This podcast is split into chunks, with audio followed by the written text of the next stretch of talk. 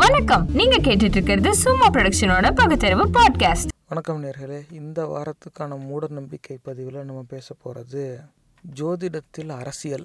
அப்படி என்னடா ஜோதிடத்தில் அரசியல் அப்படின்னா, தலைவராகும் தகுதி எந்த ஜாதகருக்கு அமையும், எப்படிப்பட்ட ஜாதகம் இருந்துச்சுன்னா அவங்க வந்து தலைவராகலாம் அப்படின்னு ஒரு அறிவுகட்ட முண்டம் எழுதியிருக்கு. அது பேர் R மகாலட்சுமி. அனைத்திலும் வெற்றி பெற எளிய பரிகாரங்கள், இதான் அந்த புத்தகம். ஏற்கனவே இந்த புத்தகத்திலேருந்து ஒரு சில பதிவுகள் நம்ம பார்த்துட்டோம். இப்போ அதே புத்தகத்திலேருந்து இது இன்னொரு பதிவு. அப்போ இந்த ஜோதிட புரட்டு அப்படிங்கிறது வந்து பொதுமக்களை பலவிதமாக சுரண்டுது அப்படின்னு நம்ம கிட்டத்தட்ட எல்லா பதிவுலையும் நம்ம அதை தான் பேசிக்கிட்டு இருக்கோம். ஆனால் இது ஏன் இருந்தாலும் இந்த ஒரே சில புத்தகத்திலேருந்து ஒரே மாதிரியான தலைப்பு வேறு வேறு திசையில் இருக்கிறத பேசுகிறோம் அப்படின்னாக்கா, பல்வேறு கோணங்களில் இந்த ஜோதிட புரட்டு மக்களை வந்து சுரண்டிக்கிட்டு இருக்கு. இந்த பதிவில் வந்து இந்த பதவி, பணம், அந்த அதிகார ஆசை இருக்கிறவங்கள எப்படி ஏமாற்றலாம் அப்படிங்கிற முயற்சியில் தான் இப்படி ஒரு கட்டுக்கதையை இவங்க கட்டி விற்றுக்கிட்டு இருக்காங்க. அப்போ இந்த ஜோதிட புரட்டு அப்படிங்கிறது ஒரு நிறைவு பெறாத தொடர் நாடகம் மாதிரி, இந்த மெகா சீரியல்பாங்கல்ல, அது வந்து நல்லா 7 வருஷத்துக்கு ஓட்டுவாங்க. அப்புறம் விடாமல் அதுக்கு நடுவில் ஒரு ஆண்டும் இந்த விழா, ஏதாவது பண்டிகை நாள் வரும்பொழுது ஸ்பெஷல் எபிசோட் அப்படின்னு சொல்லி போடுவாங்க. அது எப்படின்னாக்கா, தீபாவளி நெருங்கிடுச்சுனாக்கா அந்த வாரத்துக்கான அந்த நாடகம் வந்து குடும்பமே தீபாவளி கொண்டாடுற மாதிரி காட்சி அமைச்சு, தீபாவளி அன்னைக்கு அங்கே என்ன நடக்குது, தீபாவளிக்கு அப்புறமா என்ன நடக்குது, இந்த மாதிரிலாம் கொஞ்சம் காட்டுவாங்க. அப்போ மக்களோட வாழ்க்கையில் என்ன நடக்குதோ அதே மாதிரி சூழ்நிலை உருவாக்கி அதில் ஒரு குப்பையை தான் கொண்டு வந்து சேர்ப்பாங்க.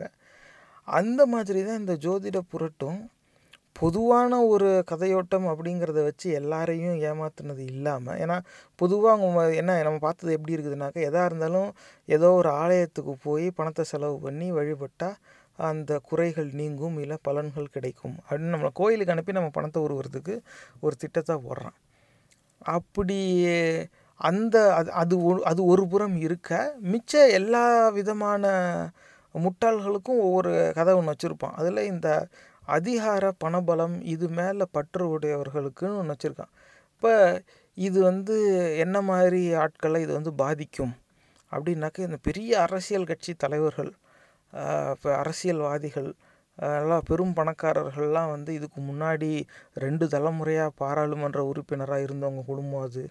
அப்போ பல தலைமுறையாக இவங்க வந்து சட்டமன்ற உறுப்பினராக இருந்திருக்காங்க. இவரே கடந்த 20 ஆண்டாக சட்டமன்ற உறுப்பினராக இருந்திருக்காரு. இந்த மாதிரி ஆட்கள்லாம் இல்லை. அவங்களாம் ஒரு காலத்தில் ஏமாந்தவங்களாக இருக்கலாம், ஆனால் அதிலிருந்து முட்டி மோதி வந்து ஏமாற்றி பணம் பிடுங்குற நிலைக்கு அவங்க ஏற்கனவே வந்துட்டாங்க இந்த மாதிரி இருந்தாவே. ஆனால் அப்போ இந்த எந்த ஜாதகருக்கெல்லாம் வந்து தலைவராகிறதுக்கான வாய்ப்பு வரும் அப்படின்னு ஒரு புரட்டு வச்சுருக்காங்கன்னா, இது யாரை நோக்கினாக்க, இந்த வார்டு மெம்பரு, கவுன்சிலரு, லோக்கல் கையி, வட்ட செயலாளர், இந்த மாதிரியான பதவிகளுக்காக போட்டி போடுவாங்க பாருங்கள். அண்ணன் வராரு அப்படின்னு சொல்லிட்டு 5 பைசா வட்டிக்கு கடனை வாங்கிட்டு போய் அதில் வண்டி எடுத்துக்கிட்டு இவன் 4 அடிமைகளை கூட்டிக்கிட்டு போவான். அது வந்து ஊர்லேருந்து வண்டி வாடகைக்கு எடுத்துகிட்டு இங்கே வந்து அந்த கட்சி ஆஃபீஸ் ஒரு பேனர் ஒன்று அடிச்சுக்கிறது, ஒரு ஃப்ளெக்ஸ் பேனரை அதை அடிச்சுக்கிட்டு அதை கையில் வச்சுக்கிட்டே நிற்கிறது அந்த கட்சி அலுவலகத்துக்கு வெளியில். அவர் வந்து அந்த அரசியல் கட்சி தலைவர் அவங்களாம் வந்து ஆடி, பென்ஸ், இந்த மாதிரியான வண்டியிலேருந்து அப்படி இறங்குவாங்க, பெரிய வாகனத்தில் வந்து இறங்கி உள்ளே போகும்போது நான் அப்படின்னு ஒரு கும்பிடு போடுறது, ஆ அப்படின்னு ஒரு தலையை காமிச்சிட்டு போயிடுவார். அதுக்கப்புறமா மறுபடியும் அவரை பார்க்க வாய்ப்பு கிடைக்குமான்னு அங்கே இருக்கிறவங்கள தொந்தரவு பண்ணிக்கிட்டே இருப்பாங்க. ஒருவேளை இந்த மாதிரி அந்த ஊரில் இருக்கிறவங்கள வந்து வாங்க கூப்பிட்ருக்கேன்ப்பா, அவங்கள உள்ளே கூப்பிடுங்க அப்படின்னு சொன்னால் அது ரொம்ப பெரிய விஷயம். ஆனால் இவங்க அதிகமாக எதுக்கு அங்கே போகிறாங்க அப்படின்னாக்க, நம்ம கட்சிக்கு நம்ம ஏரியாவில் நாங்கள் தாங்க எல்லாம் செய்கிறோம் அப்படின்னு சொல்லி இந்த போஸ்டர்லாம் நாங்கள் அடிச்சிருக்கோம் பாருங்கன்னு அதை காட்டுறது. அது இப்போ அவ்வளோதான். முழுசாக ஒரு 10-20 நொடி கூட அந்த அரசியல்வாதியை நேராக சந்திச்சிருக்க மாட்டாங்க. அவர் எதேர்ச்சியாக அந்த படிக்கட்டேறி போகும்போது திரும்பி பார்த்துட்டு ஆன்னு ஒரு இவங்களோட வணக்கத்துக்கு ஒரு பதில் வணக்கம் வச்சுட்டு போயிருப்பார், அவ்வளோதான். இதுக்கு வட்டிக்கு கடன் வாங்கி வண்டி எடுத்துக்கிட்டு வேலை வெட்டியை விட்டுவிட்டு இங்கே வந்து தங்க கூட இடம் இருக்காது, அதுக்கெல்லாம் கூட பணம் இருக்காது. எல்லா பணத்தையும் இவனுங்க அந்த வண்டிக்கே செலவு பண்ணிட்டாங்க. மிச்சம் இருந்ததை சரக்கு வாங்கி அடிப்பானுங்க. பீச்சிலே படுத்து கிடந்துட்டு, பீச்சிலே குளிச்சுட்டு, இங்கே வந்து அண்ணனை பார்த்துட்டு தான் போகணும் அப்படின்னு சொல்லி அங்கே இருந்துட்டு இப்போ அதுக்கப்புறமா திரும்பி கிளம்பி போயிடுறது. இதில் என்னன்னாக்கா இந்த மாதிரி நாங்கள் தான் நம்ம ஊர்லேருந்து போய் அண்ணனை பார்த்துட்டு வந்தோம் அப்படின்னு அங்கே போய் பெருமை பேசுறது. இந்த மாதிரி சோத்துக்கே வழி இல்லாத நிலைமையிலையும் பொது வாழ்க்கையில் போனால் ஏதாவது ஒரு கட்சியில் ஏதாவது ஒரு பதவி கிடச்சிட்டா அவங்க நாளைக்கு அரசியல் பண்ணுறோங்கிற பேரில் நம்ம ஏரியாவில் போஸ்டர் அடிக்கிற வேலை வந்துச்சுன்னா அதில் நமக்கு ₹2 கிடைக்கும் அப்படிங்கிற எண்ணத்தில் இந்த அரசியல் ஆசைங்கிற பேரில் நாங்கள்லாம் பொது வாழ்க்கையில் இருக்கிறோங்க அப்படின்னு சொல்லிக்கிட்டு திரியிறான் பாருங்க. அந்த மாதிரியான முட்டாள்களை தான் இந்த மாதிரி புரட்டு மூலமாக இவங்க ஏமாற்ற முயற்சி செய்வாங்க. ஏன்னா அவங்க இந்த மாதிரியான புரட்டுக்கு ரொம்ப சுலபமாக விழுந்துருவாங்க. அதிக நேரம் அந்த மாதிரி அரசியல் செய்கிறவங்க வந்து இந்த ஜோதிட புரட்டுக்கு பெரிய அடிமையாக இருப்பாங்க. ஏன்னா உங்கள் ராசி எப்படிங்க இந்த மாதிரி கூட நின்று உருவுறதுக்குன்னு ஒரு 4 பேர் வேறு இருப்பான். இவனே அடிமை, இவனுக்கு 2 அடிமை இருப்பான். இவங்கிட்ட போட்டு ஏதாவது ₹2 கிடைக்காதா அப்படிங்கிற ஒரு எண்ணத்தில் கூட சுற்றிக்கிட்டு இருப்பாங்க. அப்படியே போட்டு போட்டு தட்டி எவ்வளோ உரிய முடியுமோ உறிஞ்சிக்கிட்டு போயிடலாம் அப்படிங்கிற எண்ணத்தில் தான் இருப்பாங்க. இவங்களால யாருக்கு எந்த பயனும் கிடையாது. இவங்க வந்து இவங்க குடும்பத்தையும் பார்க்க மாட்டாங்க, இவங்க ஊரையும் பார்க்க மாட்டாங்க. பொது வாழ்க்கைங்கிற பேரில் தான் வாழ்க்கையும் கெடுத்து தான் குடும்பத்தோட வாழ்க்கையும் சேர்த்து கெடுத்துக்கிட்டு இருப்பாங்க. இதைத்தான் அவனுக்கு வந்து செஞ்சுக்கிட்டு இருப்பாங்க. அந்த கூட்டம் வந்து இந்த மாதிரியான புரட்டுக்கு ரொம்ப சுலபமாக ஏமாந்துடும். இப்போ என்ன தான் இருக்குது இதில் அப்படிங்கிறத நம்ம முதல்ல பார்ப்போம். நம்ம மகாலட்சுமி அம்மா என்ன எழுதியிருக்காங்க? தலைவராகும் தகுதி எந்த ஜாதகருக்கு அமையும்? ராஜயோகம் பலவகைப்படும். யோகம் என்ற சொல்லுக்கு வடமொழியில் நிலை என்ற பொருளுண்டு. அரசியல் பதவியும் புகழும் பெறுவதற்கான அமைப்புகளை ராஜயோகம் என்று கூறலாம். எனவே ராஜயோகம் என்பது பதவியையும் புகழையும் உள்ளடக்கியது என்றே எடுத்துக்கொள்ள வேண்டும். ஒருவருக்கு அரசியல் பதவி கிடைக்க வேண்டுமானால் அவருடைய ஜாதகத்தில் சூரியன், சந்திரன், செவ்வாய் ஆகியோர் வலிமை பெற்றிருக்க வேண்டும். ஒருவர் பெரிய செல்வந்தராகி விசேஷ பலனை அனுபவிக்க வேண்டுமானால் லக்னம் தனாதிபதி, சுகாதிபதி, லாபாதிபதி ஆகியோர் பலம் பெற்றிருப்பது முக்கியம். லக்னத்துக்கு 2, 4, 5, 10க்குரியவர்கள் பாக்கியாதிபதி, லாபாதிபதி, லக்னாதிபதி சேர்ந்து கேந்திர கோணத்தில் இருந்து நட்பு சுபர் சம்பந்தம் பார்வை பெற்றிருப்பின் மிக விசேஷமான பலன்கள் கிடைக்கும். கழுதையாக பிறந்தாலும் கால்மானி யோகம் வேண்டும் என்பது பழமொழி. அவனுக்கு குருட்டு அதிர்ஷ்டம் என்பதும் சொல் வழக்கு. பாக்கியஸ்தானமான 9ஆம் இடத்தில் ஆட்சி பெறும் கிரகமே இவ்வாறான குருட்டு அதிர்ஷ்டத்தை தரும். அதுபோல மனிதர் செய்யும் அனைத்து முயற்சிகளும் வெற்றி பெற ஏதோ ஒரு தெய்வ சக்தி வேண்டும். அதனை 5, 9ஆம் இடங்களே முடிவு செய்கின்றன. மனிதனின் முயற்சியும் செயலும் எதில் செல்லும் என 10ஆம் இடத்து அதிபதி முடிவு செய்வார். லக்னத்துக்கு 9க்குரியவர் 9ஆம் இடத்திலும் 10க்குரியவர் 10ஆம் இடத்திலும் இருந்தால் ஜாதகர் அதிக புகழுடனும் நல்ல அதிகாரத்திலும் இருப்பார். திரிகோணங்களில் 9ஆம் இடமும் கேந்திரங்களில் 10ஆம் இடமும் பலம் பெற்றவை ஆகும். 9, 10க்கு உரியவர்கள் பரிவர்த்தனை பெறுவதும் 9, 10க்குரியவர்கள் இணைவதும் பரஸ்பரம் பார்வை பெறுவதும் தர்ம கர்மாதிபதி யோகம் எனப்படும். இதனால் ராஜயோக பலனை அனுபவிக்கும்படியான சாமர்த்தியமும் புகழும் தானாகவே வந்தடையும். நவகிரகங்களில் யாராயிருந்தாலும் 9ஆம் இட ஆதிபத்தியம் வந்தால் அவர்களுடன் சம்பந்தப்பட்ட 10க்குரியவரின் சுபபலனை தந்து தனதானிய, பசு, புத்திரலாபம், பூமி அனைத்தும் பொருந்திய ராஜயோகத்தை அனுபவிக்கும்படி செய்வார்கள். இதுக்கு மேலே இதை வாசிக்கிறதுல எனக்கு எந்த விருப்பமும் கிடையாது. ஆனால் இது கேட்டப்பயே நீங்கள் வந்து இந்த புரட்டு என்ன அப்படிங்கிறது புரிஞ்சிருக்கும். கழுதியாக பிறந்தாலும் கால்மானி யோகம் வேணுமா கேட்டால் தான் பழமொழியா, அவனுக்கு குருட்டு அதிர்ஷ்டமா என்பது சொல் வழக்கம். ஆனால் அது சொல் வழக்குனாலும் அதுக்கு என்ன சொல்கிறேன்னா 9ஆம் இடத்தில் ஆட்சி பெறும் கிரகமே இவ்வாறான குருட்டு அதிர்ஷ்டத்தை தரும். அப்போ எந்த இடத்துல எந்த ஆட்சி பெறும், எந்த கிரகம், அது என்ன ஸ்தானத்தில், இந்த அளவுக்கு தெளிவாக தெரிஞ்சு தான் அந்த அதிர்ஷ்டம் பிறக்கும்னா அது எப்படி குருட்டு அதிர்ஷ்டம் ஆகும்? அனைத்து முயற்சிகளும் வெற்றி பெற ஏதோ ஒரு தெய்வ சக்தி வேண்டும். அப்போ தெய்வ சக்தின்னு அவன் சொல்கிறான். அது எதுன்னு அவனால் முழுசாக சொல்ல முடியல. ஏன்னா ஏதோ 1000 தெய்வம் இருக்கேன். இவன் எதோ சொல்கிறது ஏதாவது ஒன்றை சொல்லிட்டா மற்ற தெய்வத்தை கும்பிட்றவங்களாம் இது நமக்கு செட் ஆகாதுறான்னு விட்டு போயிடுவான். இதுதான் வந்து நம்ம அங்கே கவனிக்க வேண்டியது. அப்போ எல்லாத்துக்கும் ரொம்ப குறிப்பிட்டு எந்த அதிபதி எந்த ஸ்தானத்தில் எப்படி இருக்கணும்னு அவ்வளோ உன்னிப்பாக தகவல் சொல்கிறவர். ஏதோ ஒரு தெய்வ சக்தி, எந்த தெய்வம்னு சொல்லலை, எந்த சக்தின்னு சொல்லலை, சும்மா இவனா எல்லாத்துக்கும் அதிபதி அதிபதி அதிபதினு கூட போட்டுக்கிட்டான். சுகாதிபதி, லாபாதிபதி, தனாதிபதி இப்படிலாம் சொல்கிறான். ஏன்டா அப்போ இத்தனை அதிபதி இருந்தால் தான் நல்லது நடக்கும்னா என்ன மயிருக்கு சாமின்னு ஒன்று இருக்குது, அந்த கடவுளுங்கிறது அப்புறம் என்ன செய்யுது? இந்த அதிபதிகள் தான் கடவுளா, கடவுள் தான் இந்த அதிபதியா, அப்போ இதுவும் கடவுள் தான் செய்கிறாருன்னு சொல்லிட்டு போக வேண்டியது. அப்புறம் இதுக்கு தனி பேர் என்ன, என்ன வித்தியாசம்? இப்போ இந்த லாபாதிபதி அப்படிங்கிறதுக்கும் இவங்க வந்து ஆலயத்தில் கட்டடத்துக்குள்ளே பொம்மையை வச்சு கும்பிடுறாங்களே அந்த சாமிங்கிறதுக்கும் என்ன வேறுபாடு, என்ன வித்தியாசம்? அப்போ வேறுபாடு இல்லாட்டினாக்கா எதுக்கு இந்த பெயரில் மாற்றம்? அதே பேரை இங்கே வச்சுக்க வேண்டியதானே. அப்போ தனாதிபதி, சுகாதிபதி, லாபாதிபதிலாம் இருந்தால் தான் இதெல்லாம் நடக்கும் அப்படின்னாக்கா அப்புறம் எதுக்கு கோயிலில் இருக்கிற பொம்மையை போய் மக்கள் கும்பிடணும்? இந்த அதிபதிகளை கும்பிட்டுக்கிட்டு போகலாமே. அப்போ ஓகே, அப்படி கேட்டால் இதுதான் அது, அதுதான் இதும்பான். இப்படியே இவனுங்க கொஞ்சம் உருட்டிக்கிட்டு இருப்பாங்க. அதை சொல்லுவாங்க, எப்படி போடுறான் பாருங்கள். ஒருவருக்கு அரசியல் பதவி கிடைக்க வேண்டுமானால் அவருடைய ஜாதகத்தில் சூரியன், சந்திரன், செவ்வாய் ஆகியோர் வலிமை பெற்று இருக்க வேண்டும்.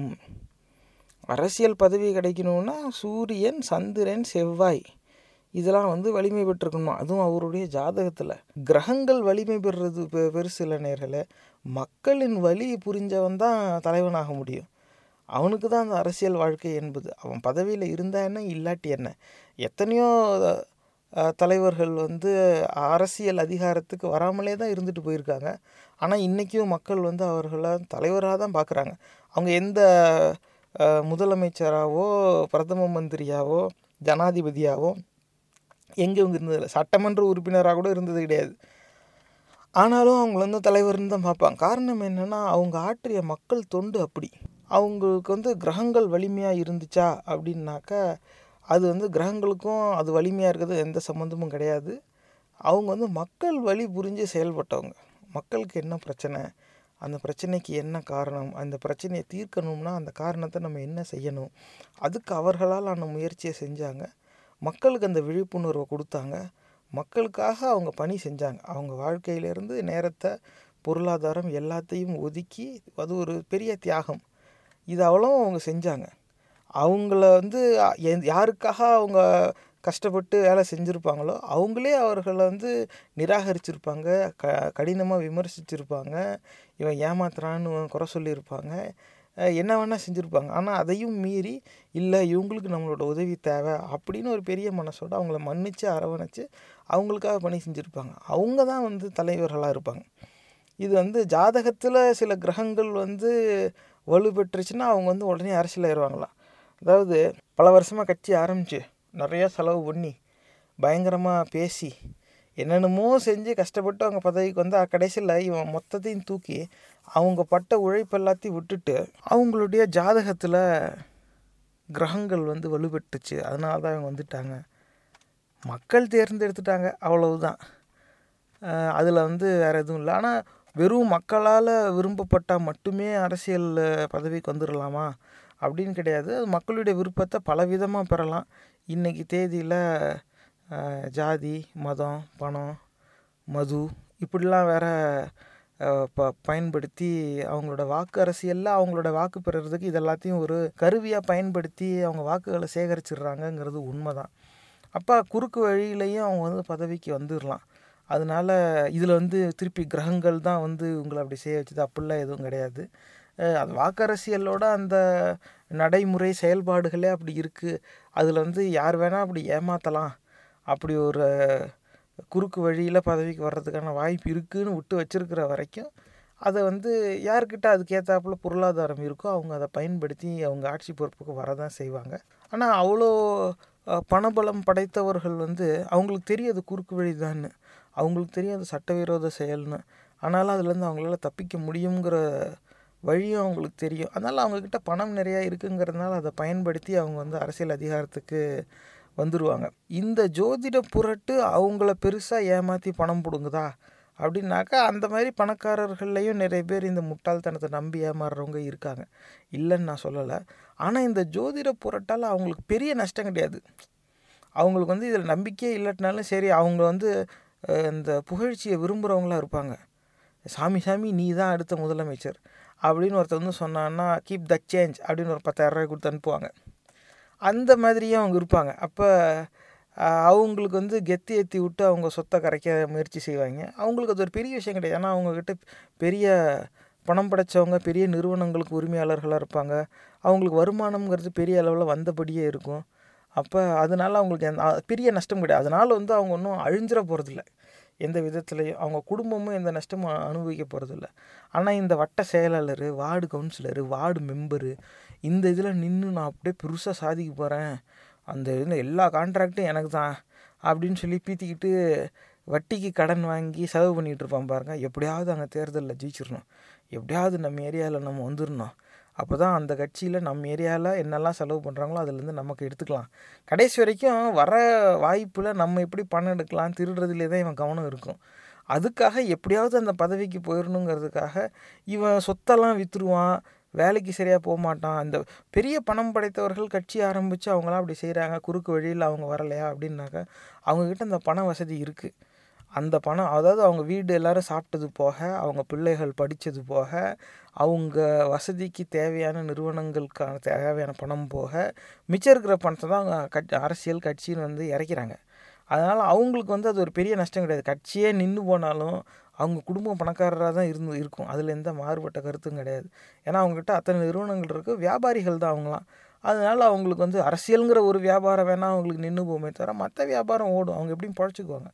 ஆனால் இந்த வார்டு மெம்பர் கவுன்சிலரில் நான் வருவேன் அப்படின்னு முட்டிக்கிட்டு இருக்கிறவன், அதுவும் இந்த எப்படியாவது போய் அந்த கடைசி வரைக்கும் அந்த கான்ட்ராக்டில் காசு எப்படி எடுக்கலாம் இந்த எண்ணத்துலேயே இருக்கிறவன், அவங்ககிட்ட அவங்க அந்த மாதிரி யோசிக்கிறான்னாவே அவன் வந்து ஒரு எளிய பொருளாதார சூழ்நிலையில் வளர்ந்து வந்தவன் அப்படிங்கிறது தெரியுது. அவன் பெருசாக ஆசைப்படலை, ஆனால் அந்த பதவிக்கு வந்துட்டால் பெருசாக நம்ம ஏதாவது செஞ்சிடலாம், அப்போ என்ன செஞ்சிடலாம்னா மக்களுக்கு சேவை செய்யணும்லாம் அவன் நினைக்க மாட்டான். தனக்கு பணம் எடுக்கிறதுக்கு ஏதாவது ஒரு வாய்ப்பு வரும். அப்போ அவன் செய்கிற செலவு எல்லாத்தையும் ஒரு முதலீடாக பார்க்க ஆரம்பிச்சிடுவான். அவன் சொந்தமாக சம்பாரித்து அவன் குடும்பத்துக்கெலாம் சோறு போட்டது போக மிச்ச பணம் இருக்குது அப்படிங்கிற பட்சத்தில் அதை செலவு பண்ணான்னா பரவாயில்ல. ஆனால் அவன் குடும்பத்தை கண்டுக்க மாட்டான், இவனே பெரிய குடிகாரனாக இருப்பான். அந்த மாதிரி பதவியில் நிறைய பணத்தை செலவு பண்ணி அந்த பதவிக்கு வெற்றிகரமாக போனவங்க, அவங்களுக்கு தெரிஞ்சவங்க இருந்தால் அவங்க குடும்பத்தினர்கிட்ட போய் கேட்டு பாருங்கள். அப்போ அவங்க என்ன சொல்லுவாங்க அப்படின்னு தெரியும். அதிக நேரம் அவங்க உயிரோடு இருந்தாக்க அது உண்மையை சொல்ல மாட்டாங்க. அவங்க மரணித்த பிறகு அவங்க குடும்பத்தில் போய் கேளுங்க, அப்போ தான் உண்மை உங்களுக்கு தெரியும். என்கிட்ட அப்படி தான் ஒரு சகோதரர் வந்து ரொம்ப வருத்தப்பட்டு சொன்னார். அவங்க தந்தை வந்து இந்த மாதிரி இந்த cross root politics, local area அரசியலில் வந்து ரொம்ப தீவிரமாக பங்கெடுத்துக்கிட்டவர். அவர் சுருக்கமாக சொன்னார், எப்படின்னா, சார் எங்கள் அப்பா பதவிக்கு வர வரைக்கும் எல்லாருக்கும் ஊற்றி கொடுத்தார் சார். எங்கள் அப்பா பதவிக்கு வந்ததுக்கப்புறம் எல்லோரும் ஊற்றி கொடுத்தே கொண்டுட்டாங்க சார். அவர் இறந்தப்போ அவரோட முகத்தை கூட நாங்கள் சரியாக பார்க்கல சார்னா என்ன, அதாவது அப்படியே பெருசாக பொது வாழ்க்கையில் இறங்கி கரவேட்டி கட்டி கட்சி கொடி நட்டு போஸ்டரை அடித்து துண்டு சீட்டாக எல்லாருக்கும் கொடுத்து அப்படியே ஏரியா ஆளுங்களெல்லாம் திரட்டி ஊர்வலம் நடத்தி கட்சிக்காக ஓட்டு சேகரித்து அப்படியே பதவியில் வந்து உக்காந்து என்ன பிடுங்கின, நீ சாகும்போது நீ பெத்த புள்ள உன் முகத்தை பார்க்க முடியாமல் தான் போச்சு. இவ்வளவு தான் நீ சாதித்தது இந்த அரசியலுக்கு வந்து, வேறு எதுவும் கிடையாது. ஏன்னா நிறையா பணம் செலவு பண்ணிவிட்டு அதுக்கு, ஏன்னா பணம் செலவு பண்ணுறது அங்கேருந்து எடுக்கிறதுக்காக அப்படியே பெருசாக லாபம் பார்த்துட்டாங்கன்னா எல்லாருனாலையும் அப்படிலாம் பார்க்க முடியாது. அது எல்லாருக்கும் அந்த வாய்ப்பு அமையாது. ஏன்னா உள்ளே போனால் திருடிடலான்னு நீ இவ்வளோ திட்டம் போடுறிய, அங்கே உள்ளேயே இருந்துக்கிட்டு திருடுறதுக்கு வாய்ப்பு கிடைக்காம பல பேர் காத்துக்கிட்டு இருக்கான். அவன்லாம் வந்து எவ்வளோ திட்டம் போட்டிருப்பான், உனக்கு முன்னாடி பல ஆண்டுகளாக அந்த திட்டத்தோடு அங்கே காத்துக்கிட்டு இருக்காங்க. நீ நேற்று முளைச்ச காலம் திடீர்னு 4 காசு எடுத்து செலவு பண்ணிட்டேன்னா உனக்கு அப்படியே வாய்ப்பு வந்துடும், உள்ளே பூந்து நீ எல்லாத்தையும் அப்படியே சுருட்டிக்கிட்டு வந்துடுவியா. திருட மடியிலேருந்தே திருடுறத ஒரு திட்டம்னு போட்டு அதுக்காக கடன் வாங்கி செலவு பண்ணுற பாரு. இந்த மாதிரி முட்டாள்கள் தான் நேர்களே இந்த ஜோதிடம் மாதிரி அசிங்கத்தை நம்புவாங்க. அது கரெக்டாக அவங்களுக்கு ஏற்றாப்புல இங்கே எழுதி பாருங்கள், இந்த அதிபதி இப்படி இருந்தாக்க உனக்கு எல்லாம் வந்துடும், எல்லாம் பெரிய பதவிக்கு போயிடலாமா? அதாவது நம்ம அரசியல் அமைப்பே இந்த மாதிரி இருக்குது. தேர்தல் முறையும் சரி, எப்படி ஆட்சிக்கு வரணும், அரசு எப்படி அமையணும் அப்படிங்கிறது அறிவார்ந்த மக்கள் சரியாக செயல்படுவாங்கங்கிற கண்ணோட்டத்திலே எழுதிட்டாங்க. இது பணத்துக்கும் மதுவுக்கும் இது விலை போயிடும் வந்துச்சுன்னா அப்படிங்கிறத அவங்க சிந்திக்கலை. அப்போ ரொம்ப நியாயமான மக்களாக இருப்பாங்க, நல்லதை ஆதரிப்பாங்க, தீய சிந்தனைகளை நிராகரிப்பாங்க அப்படிங்கிற எண்ணத்தில் இவங்க எழுதி வச்சுட்டு போயிட்டாங்க. அது காலப்போக்கில் எப்படி ஆயிடுச்சுன்னா, இன்றைக்கு தேதியில் அரசியல்னாவே பணம் இருக்கிறவனுக்கு மட்டும்தான் வாய்ப்பு. இப்படியே சிலர் பேசுகிறாங்க. இப்போ சமீப காலத்தில் கட்சிகள் ஆரம்பித்து அதில் போய் சேர்ந்து உடனே ஏதாவது தேர்தல் எப்படி தோற்றுருவாங்க. இப்போ போன வருஷம் ஆரம்பித்த கட்சியெலாம் எப்படி ஜெயிக்கிறதுக்கு வாய்ப்பு இருக்குது? அப்போ தோற்றுட்டாங்கன்னு உடனே உட்கட்சி பூசல் வருது, உடனே அதுலேருந்து கோச்சிக்கிட்டு எல்லோரும் விலகி வராங்க. அப்படி விலகி வந்தவங்கலாம் உடனே பேட்டிலாம் கொடுக்குறாங்க. நான் ஏன் அங்கே சேர்ந்தேன், அவரை நம்பி போய் சேர்ந்தேன், நான் ஏன் விட்டு வந்தேன், ஏன்னா அவரோட நடைமுறை சரியில்லை, ஜனநாயக முறையில் அவர் நடக்கலை, ஆச்சா ஊச்சா. அப்புறமா உள்ள கேள்வி இந்த நேர்காணல் செய்கிறவர் கேட்கும்போது தான் நமக்கு உண்மை புரியுது. என்னன்னா, இவங்க எல்லோரும் வியாபாரி, இவங்கக்கிட்ட பணம் இருக்கிறதும் நீங்கள் வாங்க நம்ம நடத்தலாம், உங்களுக்கு பார்த்து செய்கிறேன் அப்படின்னு சொன்னதும் நம்ம போய் செலவு செஞ்சால் நமக்கு நாளைக்கு பதவி கிடைக்கும் அப்படிங்கிற ஆசையில் இவங்க பணத்தை கொண்டு போய் கொடுக்க, இவங்க பணத்தை வாங்கிட்டு இவங்களுக்கான பதவி கிடைக்காத மாதிரி இவங்களுக்கு சாதகமாக செயல்படணுன்னதும் என் பங்கு கொடு நான் போகிறேன்னு கிடைச்சதை பிடுங்கிட்டு வந்துட்டாங்க. அதுக்கப்புறமா நேர்காணலில் சொல்கிறாங்க, எனக்கு இப்போ இவ்வளோ வயசு ஆகுது, இன்னொரு 10 ஆண்டுக்கு நான் நல்ல உடல்நிலையோடு இருப்பேன், எதாக இருந்தாலும் இந்த 10 ஆண்டுக்குள்ளே தான் நான் செய்யணும், அதனால் இதுக்குள்ளே என்ன பதவி எந்த கட்சியில் கிடைக்குதோ அதுக்கு ஏற்றாப்புல நாங்கள் போவோம் அப்படின்னு அவர் சொல்கிறார். அப்போ இது பணம் படைத்தவர்களுக்கான ஒரு ஆட்டம் அப்படின்னு ஆகிப்போச்சு. எந்த வியாபாரியாக இருந்தாலும் சரி, செலவு செய்ய பணம் இருக்கா கொண்டு வா, நீ எவ்வளோ பணம் கொடுக்குறியோ அதுக்கு ஏற்றாப்புல உனக்கு கட்சியில் பொறுப்பு பதவி எல்லாம் உண்டு. அவ்வளவுதான் இன்றைக்கி தேதியில் அரசியலுங்கிறது ரொம்ப சிறிய எண்ணிக்கையில் தான் எடுத்துக்காட்டு இருக்கும். நீங்கள் தீர விசாரிச்சுக்கோங்க, யார் அந்த மாதிரி செயல்படாமல் வியாபாரிகளுக்கு மட்டுமே முன்னுரிமை, பணம் அதிகமாக கொண்டு வரவர்களுக்கு தான் பதவி, அப்படி அந்த நோக்கு நிலை இல்லாமல் வாய்ப்பு யாருக்கு தராங்க அப்படிங்கிறது நீங்கள் விசாரிச்சுக்கோங்க. அப்படியும் சிலர் இருக்காங்க, வருங்காலத்தில் அப்படி இருக்கவங்க நிறைய பேர் வருவாங்க. ஏன்னா மக்கள் இருக்கிற பெரிய கட்சிகள் எல்லாரையும் நம்பி ஏமாந்துட்டாங்க. இதுக்கு மேலே இவங்களை நம்பி ஏமாறுறதுக்கு யாருக்கும் விருப்பம் இல்லை. அந்த நிலையை சமூகம் ஏற்கனவே எட்டிருச்சு. இனி மெல்ல மெல்ல இருக்கிற பேரும் இவங்களுக்கு கரைஞ்சதுனாவே புதிய அரசியல் சித்தாந்தங்களை நோக்கி மக்கள் பயணிக்க ஆரம்பிச்சிருவாங்க. அது ஒரு புறம் இருக்கட்டும். அப்போ அந்த வியாபாரிகள்லாம் அவங்கக்கிட்ட காசு இருக்குது, அவங்க கொடுக்குறாங்க எடுக்கிறாங்க, 1000 இருக்கும். அடுத்த வேலை சோத்துக்கே வழி இல்லாமல் இருப்பான். இது அண்ணன் செய்வாருன்னு சொல்லிட்டு இருக்கிற வேலையை விட்டுவிட்டு அரசியலில் சுற்றிக்கிட்டு இருப்பான். அவனுங்க பூரா இந்த மாதிரி இதை படித்து ஏமாந்துடுவாங்க. இதை படிச்சுன்னு இல்லை, இவங்க இந்த மாதிரி ஆளுங்கிட்ட போய் குறி கேட்குறது, இவன் இப்படி சொல்லிட்டான் அவன் அப்படி சொல்லிட்டான், எங்கே எந்த ஊரில் நாடி ஜோசியம் பார்ப்பாங்க, எந்த ஊரில் என்ன, இப்போ அந்த ஜோசியத்தில் பல விதமாக இருக்குது, எங்கெங்கே என்னென்ன செய்வாங்க, எல்லா இடத்துலையும் போய் காசை கொடுத்து ஏமாந்துட்டு தான் வந்திருப்பான். அந்த அளவுக்கு முட்டாள்தனத்தோடு இருப்பான். புதுசாக வண்டி வாங்கினா கூட ஏதோ கோயிலில் போய் முட்டி நிறுத்துனா அது அந்த வண்டிக்கு விபத்து நடக்காதான். அப்படிலாம் ஒரு இடத்துல அப்படிலாம் ஒரு மூட நம்பிக்கை இருக்குது.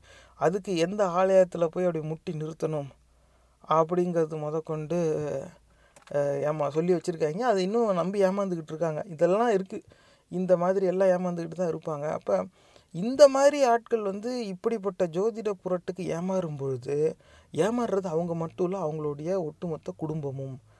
ஏன்னா இந்த மாதிரி கண்டிப்பாக நீ வந்துடுவடா, இப்படிரா அப்படிரா இப்படி போய் செய்டான்னாக்க இவன் இந்த ஜோசியக்காரனை நம்பி இழக்கிறது வேணால் 100 ரூபாயோ 500 ரூபாயோ அது எதாக வேணாலும் இருக்கும், அது சிறிய தொகையாக தான் இருக்கும். ஆனால் அவன் சொல்கிற பரிகாரம்னு இவன் செலவு பண்ணுவான் பாருங்க, அதுவும் அந்தளவுக்கு பெரிய தொகையாக இருக்காது. அதுவும் வீணு தான், செலவு தான், அது எந்த பயனும் இல்லாத வீண் செலவு தான். ஆனாலும் அது அந்த 2 செலவுனாலேயே அவன் குடும்பம் மொத்தமாக அழிஞ்சிடாது. ஆனால் இப்படி ஜோசியக்காரன் சொல்லிட்டான் நமக்கு எப்படி நடக்கும் அப்படிங்கிற ஒரு காரணம் ஆதாரம் இல்லாத ஒரு நம்பிக்கை இவன் மனசுக்குள்ளே வளர்ந்துடும். அதுவும் ஒரு மூட நம்பிக்கை தான். இவன் அப்படி சொல்லிவிட்டு அப்போ கண்டிப்பாக நடந்துடும், அப்போ கண்டிப்பாக எப்படி நடந்துடும் அப்படிங்கிறதுனாலேயே இவனுடைய அந்த அரசியல் வாழ்க்கைன்னு இவன் தான் நினச்சிக்கிட்டு இருக்கானோ, அதில் இவனுடைய சத்தை மீறி கடன் வாங்கி செலவு பண்ண ஆரம்பிச்சிருவான். அங்கே தான் வந்து இவன் குடும்பம் பாதிப்புக்குள்ளாகுது. எப்படின்னு ஜோசியக்காரன் சொல்லிட்டான், இந்த வாட்டி நமக்கு எல்லாம் கிடச்சிரும், ஏ வாடா இந்த வாட்டி இதுக்கு எல்லாமே நான் தாண்டா பொறுப்பு வாடா அப்படின்னு சொல்லி இவன் 4 பேரை கூட்டுக்கிட்டு, இவன்ட்ட 5 பைசா இருக்காது, இவன் போய் சுற்றி இருக்கிறவங்க எல்லார்கிட்டருந்தும் கடன் வாங்கி அந்த காசில் தான் இவர் போய் செலவு பண்ணுவார். அந்த வாங்குகிற கடன் வந்து வட்டிக்கு வாங்குவான். அந்த வட்டி திருப்பி கொடுக்கறதுக்கு இவன் என்ன தொழிலுக்கு போகிறான்னு தெரியாது. தினம் கரவேட்டி கட்டிக்கிட்டு வெளியில் எங்கேயும் சுற்றிக்கிட்டு இருக்கான். அந்த வியாபாரிகளெல்லாம் வந்து அரசியல் வாழ்க்கைன்னு சொல்லிட்டு சுற்றுறாங்க. அப்படின்னாக்கா அவங்களுக்காக அவங்க தொழிலில் வேலை செய்ய தொழிலாளிங்க இருக்காங்க. அவங்க வந்து அவங்களுக்கு சம்பளம் கொடுத்து வச்சுருக்காங்க. அந்த இடத்துல அவங்க அந்த தொழிலாளிகள் வேலை பார்க்குறதுனால அவங்களோட உழைப்பில் வருமானம்னு ஒன்று வருது. அவங்களுக்கு கூலி கொடுத்தது போக மிச்சம் இருக்கிற லாபத்தை வச்சு தான் அவர் அரசியல் வாழ்க்கையை ஓட்டுறாரு. அதனால் அவர் அப்படி சுற்றலாம். நீ தொழிலதிபர் கிடையாது, நீ எங்கேயாவது வேலை வித்துக்கு போனால் தான் உன் குடும்பத்தில் சோறு கிடைக்கும், உன் வீட்டில் அடுப்பிரியும். இந்த நிலையில் இருக்கிறவன் ஜோசியக்காரன் எப்படின்னு சொல்லிட்டான், என்ன செய்ய வேண்டிய பரிகாரமும் செஞ்சாச்சு, வர தேர்தலில் சீட்டு நமக்கு உறுதி, நம்ம பதவி தட்டுறோம் தூக்குறோம் அப்படின்னு நினச்சிட்டு பூரா வட்டி காசு வாங்கி செலவு பண்ணிவிட்டு எதுவுமே கிடைக்காது. என்னென்ன செஞ்சுருவாங்கன்னு நினைக்கிறீங்க? நீங்கள் போய் விசாரித்து பாருங்கள். அந்த வாக்குக்கு இவ்வளோன்னு பணம் கொடுக்கறது இல்லாமல் பொருள் அத்தனை பேருக்கும் கூட கும்பலாக போய் எல்லா இடத்துலையும் போய் வாக்கு சேகரிப்பாங்களாம்.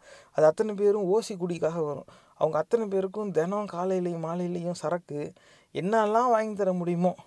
அப்போ அதில் அவங்களுக்குள்ள ஒரு கௌரவ குறைச்சல், அந்த ஒரு கௌரவம் சார்ந்த ஒரு போட்டியும் வந்துடும்.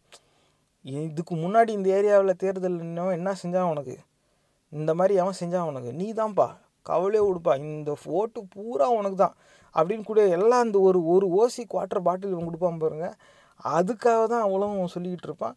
இவனும் அதை நம்பிக்கிட்டு இருப்பான். ஏற்கனவே இந்த பக்கம் இந்த ஜோதிட புரட்டை இவன் நம்பி ஏமாந்துட்டான். அதில் கண்டிப்பாக அப்படி வந்துருங்கிற எண்ணத்தில் தான் இவன் இருப்பான். நினச்சா எல்லாம் நடந்துரும்பா அப்படின்னு அப்படி வேறு சொல்லி வச்சுருப்பாங்க.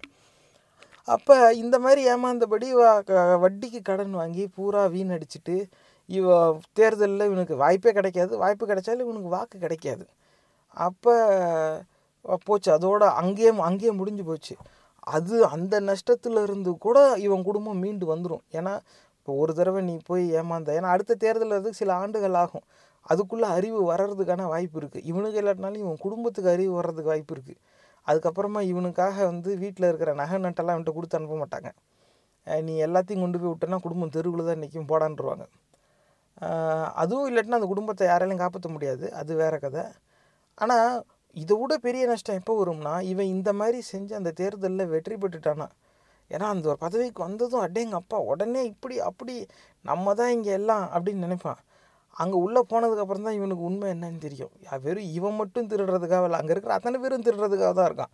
எல்லாருமே பணம் செலவு பண்ணி தான் அந்தந்த பதவிக்கு வந்திருக்கான். அப்போ எந்த ஒப்பந்தம் போடுறதா இருந்தாலும் அது இவனுக்கு மட்டும் இல்லை, எல்லாருக்கிட்டேயும் பிரியும். அப்போ ஒரு சில ஊர்லலாம் வந்து அவங்களுக்குள்ளே அப்படி ஒரு ஜென்டில்மேன்ஸ் அக்ரிமெண்ட் மாதிரி வச்சுருவாங்க. இந்த வாட்டி நாங்கள் ஜெயிச்சிருக்கோம், அதனால் நாங்கள் தான் எல்லா செலவும் பண்ணியிருக்கோம், அதனால் இந்த வாட்டி உங்கள் ஏரியாவில் ரோடெலாம் போட மாட்டோம், புரியுதா, நாங்கள் எடுத்துக்கிறோம், நீங்கள் அடுத்த வாட்டி வாங்க, நீங்கள் அடுத்த வாட்டி வந்துட்டு நீங்கள் செஞ்சுக்கோங்க அதை, சரியா, ஏன்னா போன வாட்டி இருந்தப்போ நாங்கள் தான் போட்டோம், அப்போ இந்த வாட்டி நாங்கள் போட மாட்டோம், கேட்கக்கூடாது, சரியா, இது எங்கள் வாய்ப்பு இப்படிங்கிறது. அதை அவன் ஞாபகம் வச்சுக்குவான், இறி உனக்கு இருக்குது அப்படின்ட்டு. அவன் ஜெயிக்கிறப்பையும் அவன் வந்து இதே இதை சொல்லிடுவான். இதனால தான் கிராமப்புறங்களில் நீங்கள் போய் பாருங்கள், அந்த இடத்துல அந்த சாலை போட்டா மாதிரி இருக்கும், ஆனால் ஒரு ஆள் உள்ளே இறங்குற அளவுக்கு பள்ளம் போயிருக்கும். ஏன்னா சாலைன்னு ஒன்று போட்டாச்சுனாக்கா அது அப்புறம் மெயின்டெனன்ஸுன்னு இருக்குது, அந்த பராமரிப்பு பணின்னு ஒன்று இருக்குமே, அந்த பராமரிப்பு பணிக்கும் ஒரு ஒப்பந்தம் போட வேண்டியதாக இருக்குமே. சாலைன்னு ஒன்று போட்டாச்சுன்னா அது கணக்காகிடும் இந்த இடத்துல போட்டிருக்குன்னு. அப்போ அந்த பராமரிப்புக்கும் ஏதாவது ஒன்று செய்யணுமே, அதெல்லாம் எதுவுமே அங்கே செஞ்சுருக்க மாட்டாங்க. காரணம் என்னென்னா, அது இந்த ஏரியாவில் இருக்கிறவர் போன தேர்தலில் ஜெயிச்சாருங்க, அவர் போட்டதுங்க, இப்போ இந்த வாட்டி தேர்தலில் அந்த தெருவில் இருக்கிறவங்க ஜெயிச்சிட்டாங்க, அதனால் அவங்க வந்து இந்த வாட்டி இங்கே போட மாட்டேன்னு அவங்க சொல்லிட்டு போயிட்டாங்க அப்படிமா. இதுதான் வந்து நிலை இன்றைக்கி கிராமப்புறங்களில். நீங்கள் இதை போய் விசாரித்து பாருங்கள், இப்படி தாங்க ஓடிக்கிட்டுருக்கு. அப்போ இவன் இவ்வளவும் பணம் செலவு பண்ணி இவன் அந்த பதவிக்கு போயிட்டாலும் எல்லாருக்கும் பங்கு கொடுத்த பிறகு மிச்சது தான் இவங்கிட்ட வரும். இவன் நினைக்கிற அளவுக்குலாம் அது பெருசாக இருக்காது. இது இல்லாமல் இவங்கிட்ட வர்றதை எப்படியாவது பிடுங்கி திங்கணுங்கிறதுக்குன்னே கூட ஒரு ஈ மாதிரி ஒரு முச்சிக்கிட்டுருக்கும் ஒரு ஒட்டுண்ணி கூட்டம். இவன் இன்னொரு ஒருத்தங்கிட்ட ஒட்டுண்ணியாக இருந்தால் அப்புறம் இவங்கிட்டேருந்து உரியறதுக்கு 2 ஒட்டுண்ணி இருக்காதான்னா அதுவும் கூட இருக்க தான் செய்யும். அப்போ அதுக்கெல்லாம் செலவு போக இவன் எதையும் வீட்டுக்கும் எடுத்துகிட்டும் வரவும் மாட்டான். இந்த திருடுறதை வந்து அப்படியே பெருசாக சேர்த்து பெரிய பதவிகளில் இருந்து மாநில அளவில், தேசிய அளவில் இந்த மாதிரியான ஒரு பதவிகளில் இருந்துக்கிட்டு அந்த இடத்துல ஒப்பந்த ஊழல்னு செஞ்சுக்கிட்டு அது வந்து நூற்றுக்கணக்கான கோடி, ஆயிரக்கணக்கான கோடியில் அடிப்பாங்க அவங்க கொள்ள. அந்த மாதிரி திருடுறவங்களுக்கே ரொம்ப சிரமப்பட்டு தான் அந்த பணம் கடைசி அவங்க கைக்கு போய் சேரும். அப்போ அது ஏன்னா அவங்க பெரும் முதலாளிகள், அவங்க அந்த திருட்டு வேறு வகையான திருட்டு. நீ வந்து வார்டு மெம்பராகவும் ஊராட்சி தலைவராகவும் பதவிக்கு வந்துட்டு அந்த இருக்கிற 4 தெருவில் நாங்கள் வந்து விளக்கு போடுறோம், சாலை போடுறோங்கிற ஒப்பந்தத்தில் அப்படியே பெருசாக நீ பணத்தை எடுத்து 4 டாட்டா 3 பிர்லா அளவுக்கு பணம் நம்ம வந்து வசதி வாய்ந்தவங்களாம் மாறிடலாம் அப்படின்லாம் நினைக்கிறது வந்து இந்த ஜோதிட புரட்டை நம்புகிற மாதிரியே அதுவும் ஒரு மூட நம்பிக்கை தான். அது எந்த விதத்துலேயும் சாத்தியம் கிடையாது. ஏன்னா நீ இந்த தேர்தலில் வாக்கு ஜெயிச்சிட்டனாக உன்னை கூப்பிட்டு கட்சி தலைமையில் கூட நின்று ஃபோட்டோ எடுத்துக்கிட்டு பாராட்டுவாங்க. கழகத்தோட மானத்தை காப்பாற்றிட்டீங்க, நல்லது அப்படின்னு சொல்லி வேணால் அவங்க அனுப்புவாங்க. அவ்வளவுதான். சரி, நீ எவ்வளோன்னு ஜெயிச்சிருக்கான், அவனுக்கு எதாவது செலவுக்கு எதாவது கொடுத்து கொடுப்பா அப்படிம்பாங்க. அதை வச்சுக்கிட்டு எப்படி நமக்கு அடுத்து வேறு ஒரு வாய்ப்பு வந்துடும் நினச்சிடக்கூடாது. எல்லா வாய்ப்புக்கும் இதே போட்டி தான். அது எத்தனை ஆண்டு காலமாக இவன் அரசியலில் இருந்தாலும் இதுதான் அங்கே நிலை. அதனால் லக்னம், இந்த கிரகம் எது எங்கே இருந்தாலும் நீ வட்டிக்கு கடன் வாங்கிட்டு போய் செலவு செஞ்சு அது மூலமாக அரசியலில் ஒரு பணக்காரன் ஆயிடலாம் அப்படின்னு நீ நினச்சனா அதை விட பெரிய முட்டாள்தனம் வேறு எதுவும் கிடையாது. ஆனால் அந்த மாதிரி முட்டாள்கள் தான் இந்த ஜோதிட புரட்டுக்கும் ஏமாறுவாங்க.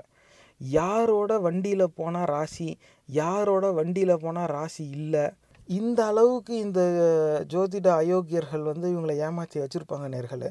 இவங்களும் அதெல்லாத்தையும் நம்பிக்கிட்டு இருப்பாங்க.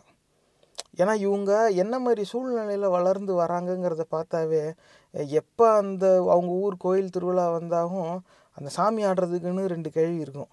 அது இன்னும் நாக்கை கடிச்சிக்கிட்டு ஆடவும் இவங்க எல்லோரும் கையை போய் பிடிச்சி உடனே குறி கேட்கவும் அதே ஊரில் பல ஆண்டுகளாக வாழ்ந்துக்கிட்டு இருக்க கேள்வி அது.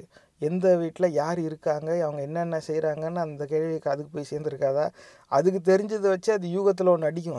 பார்த்தியா, ஆத்தா அப்படியே சொல்லுது அப்படிங்கும்.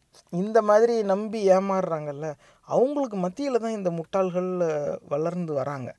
அதனால் இவங்கக்கிட்ட வந்து பெருசாக பகுத்தறிவோடு இவங்க நடந்துக்குவாங்க அப்படிலாம் சொல்ல முடியாது.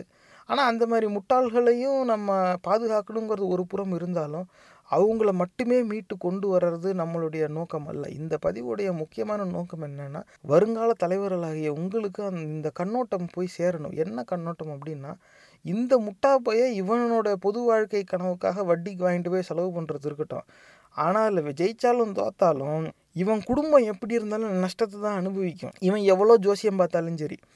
அதையும் இந்த ஜோசியத்தை கேட்டுட்டு போய் இவன் நம்பி ஏமாந்தானா மீள முடியாத அளவுக்கு பிரச்சனைகளை தான் இவன் குடும்பம் போய் சிக்கும்.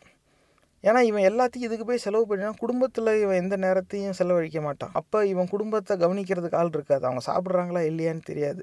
அந்த பிள்ளைங்க எல்லாம் வறுமையில் தான் வாடும். அப்போ என்ன ஆகுனா, இவனை பார்த்து இவனுக்கு அடுத்த தலைமுறையும் இதுக்கு ஏமாறும். எங்கள் அப்பா எங்கள் ஏரியா கட்சி ஆள், எங்கள் அப்பா எங்கள் ஏரியாவில் போஸ்டர் ஓட்டினவர், எங்கள் அப்பாவுக்கு கட்சியில் நிறைய மரியாதை இருக்குது இப்படி சொல்லி அந்த பிள்ளைகள் வளர ஆரம்பிக்கும்.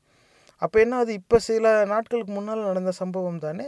ஒரு சிறுவனை வந்து ஏற்றி கம்பத்தில் கொடி கட்டவோ எதுக்கோ ஏற்றி விட்டுருக்காங்க. ஏதோ விபத்து நடந்து அந்த சிறுவன் இறந்துட்டான். அப்போ எப்படி ஒரு சிறுவனை வந்து ஏற்றி இந்த கொடி கட்டுறது, இந்த போஸ்டர் ஓட்டுற வேலைக்கு இந்த சிறுவர்களை வேலையில் அமர்த்துகிற பழக்கம் எங்கேருந்து வந்துச்சு? அப்போ வறுமையை பயன்படுத்தி யாரை வேணாலும் அடிமையாக நம்ம வச்சுக்கலாம் அப்படிங்கிற எண்ணத்துக்கு இந்த பணம் படைத்தவர்கள் வந்துட்டாங்க. அவங்க பல ஆண்டுகளாக அந்த நிலையில் தான் இருக்காங்க. அது ஒரு புறம் இருக்கட்டும். அவன் 1000 யோசிப்பான். அவன் எந்த இடத்துல வேணாலும் இருப்பான். அவன் பணம் படைச்சவன், அது வேறு விஷயம். இல்லாத நாய் நீ அவங்ககிட்ட போய் கையேந்துருவோமே, நமக்கு சொரண வேண்டாமா அப்படின்னு இவன் யோசிக்க வேண்டாமா? நம்ம புள்ள வந்து இந்த மாதிரி 4 இடத்துல போய் இப்படி கூலி வேலை பார்த்துக்கிட்டு இருக்கே, நீ ஏன்டா படிக்கிற வயசில் உனக்கு ஏன்டா இந்த வேலைன்னு அவனை சாத்தி வீட்டில் உட்கார வைக்க வேண்டாமா? அந்த கவனக்குறைவு யாருடைய பொறுப்பு? பெற்றோருடைய பொறுப்பு. ஆனால் நீங்கள் விசாரித்து பாருங்கள், இந்த மாதிரியான சூழ்நிலையில் சிறுவர்கள் எப்படி வந்து இந்த அரசியல்வாதிகள்கிட்ட அடிமையாக போய் சேர்றாங்கன்னு. அவன் குடும்பத்துலேயே அவனுக்கு தெரிஞ்ச 2-3 பெரியவங்க இந்த மாதிரி வேலையை செஞ்சுருப்பாங்க, இந்த மாதிரி இதில் தான் இருப்பாங்க. அப்போ இவன் அவங்களோடய சுற்றிக்கிட்டு இருக்கிறதுனாலையும் அவங்க பேசுகிறதையே கேட்டுக்கிட்டு இருக்கிறதுனால இவனுக்கும் அதில் ஒரு ஈர்ப்பு தானாக வந்துடும். அப்படி தான் வந்து இந்த மாதிரி போய் சிக்கிக்கிட்டு இருப்பாங்க. இல்லாட்டினாக்கா ஏன் இவனை ஏன் ஏற சொல்கிறாங்க அந்த மாதிரி, அப்படியே ஏற சொன்னாலும் இவன் ஏற போகிறான். அட இவங்க வீட்டு விழாவுக்கு, சொந்த வீட்டு விழாவுக்கு இவன் ஏதோ வாழை மரம் கட்டவோ ஏதோ தோரணம் கட்டவோ எதுக்கோ ஒன்று ஏறுறான் அப்படின்னாக்கா அது வேறு விஷயம். வீட்டு விழா, இவன் வீட்டு விழாவுக்கு இவன் ஏறாமல் வேறு யார் ஏற போகிறான் அப்படின்னா நம்ம சொல்லலாம். எவனோ ஒருத்தன் கட்சிக்கு, அவன் கட்சியில் பெரிய பதவியில் இருக்கிறவங்க வரவங்களுக்கு வாழ்த்து தெரிவிக்கிறதுக்கு அவன் வைக்கிற கொடிக்கும் பதாகைக்கும் இவன் ஏரியா இவன் ஏன் உயிரை விடணும்? காரணம் என்னன்னாக்கா இந்த மாதிரி வேலை செஞ்சு பிழைக்கிறது நாகரிகமானதே. இந்த மாதிரி அரசியல், பெரிய பணம் படைத்த அரசியல்வாதிகள்கிட்ட அடிமைகளாக இருந்து ஒட்டுண்ணியாக வாழ்வதும் நாகரிகமே அப்படின்னு நம்பி ஏமாந்த முட்டாள்கள் இருக்காங்கள்ல, அந்த முட்டாள்கள் மத்தியில் இந்த பிள்ளைகள் வளர்கிறது தான் பிரச்சனையே. அப்போ அந்த சூழ்நிலையிலேருந்து இந்த பிள்ளைகளை நம்ம வெளியே கொண்டு வந்தாலே போதும், இந்த பிள்ளைங்க தானாக பொழைச்சிக்கும். அது என்ன வேணால் செஞ்சுட்டு போகுது, அது பிரச்சனை இல்லை. ஆனால் அது என்ன செஞ்சாலும் அதோட விருப்பத்துப்படி அது நியாயமாக படித்து செய்யட்டும், அது என்ன வேணாலும் வரும். ஆனால் இந்த முட்டாள்களுக்கு மத்தியில் அந்த பிள்ளையை விட்டு வச்சோம்னா அதுவும் கடைசியில் இப்படி தான் போகும். ஏன்னா இவங்க இதுக்காகவே இவங்க 8வது வரைக்கும் கட்டாய தேர்ச்சி ஏற்கனவே சொல்லி வச்சுட்டாங்க. அப்போ 9ஆம் வகுப்புக்கு போகும்போது எழுத்துக்கூட்டி கூட வாசிக்க தெரியாமல் பல பேர் இருக்காங்க. அவனுக்கெலாம் அவங்க 14 வயசு ஆனதும் பெரிய கௌரவம் வர ஆரம்பிச்சிடும். வாத்தியார் திட்டுறாங்க, மற்ற பசங்கள்லாம் சிரிக்கிறாங்க, நம்ம வாசிக்க தெரில. அப்போ வராத படிப்பை, எனக்கு படிப்பு வரலைன்னு சொல்ல பயந்துக்கிட்டு எனக்கு படிப்பு பிடிக்கலை நான் வேலைக்கு போகிறேன், இது 14 வயசில். இவர் 14 வயசில் இவருக்கு என்ன பைலட் வேலையாக கொடுப்பாங்க? ஏறி கொடி கட்டுறா, இந்த பல்பு மாட்டுறா, இந்த பதாகையை ஓட்டுறா, கூலியால் தான் வச்சுருப்பாங்க. அப்போ அந்த சிறு வயதிலேயே அவமானத்தை தவிர்த்தால் போதும் அப்படிங்கிற எண்ணத்துக்கு சிறுவர்கள் தள்ளப்படுறாங்க அப்படின்னாக்கா காரணம் என்னென்னா அவங்கள சரியான திசையில் ஊக்குவிச்சு அவங்கள வழி நடத்துறதுக்கு அவங்க குடும்பத்தில் ஆட்கள் கிடையாது. ஏன் குடும்பத்தில் ஆட்கள் கிடையாது? ஒன்று பெற்றோர்கள் படிக்கலை, அப்படியே கொஞ்சம் நெஞ்சம் படிச்சுருந்தாலும் இந்த மாதிரி லோக்கல் பாடி பாலிட்டிக்ஸு, நாங்களாம் கட்சி ஆளுங்க, எங்கள் ஏரியாவில் கூட்டம் நடந்தால் நாங்கள் தான் ஆள் சேர்ப்போம், எங்கள் ஏரியாவில் சைக்கிள் பேரணிக்கு நாங்கள் தான் பொறுப்பு, நாங்கள் தான் எல்லாமே, நான் கட்சிக்காரன், இந்த மாதிரி சொல்லிட்டு திரிகிற குரூப்பாக இருக்குது. அப்போ அந்த மாதிரி சூழ்நிலையில் வளர்கிற பிள்ளைகளை நம்ம காப்பாற்றி ஆகணும். அந்த மாதிரி சூழ்நிலையில் இருக்கிறவங்க சாப்பாட்டுக்கே கஷ்டம் போது எப்படா இந்த பொது வாழ்க்கையிலலாம் இவன் போய் இப்படி பண்ணிக்கிட்டு இருக்கானே அப்படின்னு நம்ம யோசித்தா இந்த மாதிரியான ஏமாற்று வேலைக்கு அவங்க ஏற்கனவே இரையாயிருப்பாங்க. அதிக நேரம் வெளியில் சொல்ல மாட்டாங்க. அவங்களோட சேர்ந்து பயணித்து அவங்களோட ஒன்றுக்கு மேற்பட்ட கலந்துரையாடல் நீங்கள் செய்யும்போது அவங்களுக்கு உண்மை புரியும். ஏதோ ஒரு காலகட்டத்தில் அவங்களுக்கு எவனும் ஒருத்தன் இந்த குறி சொல்லியிருப்பான், உனக்கு இப்படி கூடி வருது, உனக்கு இந்த வாட்டி இது வந்துடும். அப்போ எதாக இருந்தாலும் எவனோ ஒருத்தங்கிட்ட போய் கேட்டு செய்கிற அந்த பழக்கங்கிறது கிராமப்புறத்தில் பல ஆண்டுகளாக இருக்குது. ஒட்டுமொத்த தமிழ் சமூகத்தில் ஒரு பெரிய சதவீதம் எதாக இருந்தாலும் ஏதாவது ஒரு ஜோசியக்காரன்ட்ட போய் என்ன அடுத்து என்ன செய்யலாம், இப்படி செய்யலான்னு இருக்கோம், எது நல்ல நேரம்னு பார்த்து சொல்லுங்கள். இவங்க குடும்பத்தில் கேட்டு நீ முடிவு செஞ்சு குடும்பத்துக்கு எது வசதியானது, குடும்பத்துக்கு எது நல்லது அப்படி முடிவெடுக்கிறத விட்டுட்டு குடும்பத்தோடு ஆலோசிக்க மாட்டான். எவனோ ஒருத்தன் எங்கேயோ குத்த வச்சு உட்காந்துருப்பான், இவன் அவங்கள போய் குறி எடுத்து வருவான். நாங்கள் போய் கேட்டாங்க, அவங்க தான் எடுத்து பார்த்து சொன்னாங்க, இத்தனாந்தேதி போல் இந்த நேரத்தில் செய்யணும்னு சொல்லியிருக்காங்க, நம்ம இப்போ அப்போ வச்சுக்கலாங்க அப்படின்பா. அதாவது பத்திரப்பதிவுக்கும் இந்த மாதிரி தான் பேசுவான். எதை வேறு எதாக இருந்தால் எல்லாத்துக்கும் இந்த மாதிரி குறி கேட்டு சொல்கிற நிலையில் இருப்பான். அவன் தான் இந்த மாதிரியான எந்த ஜாதகருக்கு அரசியல் பதவி கிடைக்கும் அப்படிங்கிற இந்த ஜோதிட புரட்டுக்கு அடிமையாகிறதும் அவனாக தான் இருப்பான். அப்போ அப்படி ஒரு கூட்டத்திலேருந்து நம்ம பல பேரை மீட்டெடுக்க வேண்டியதாக இருக்குன்னாக்கா ஏமாந்தவன் தான்.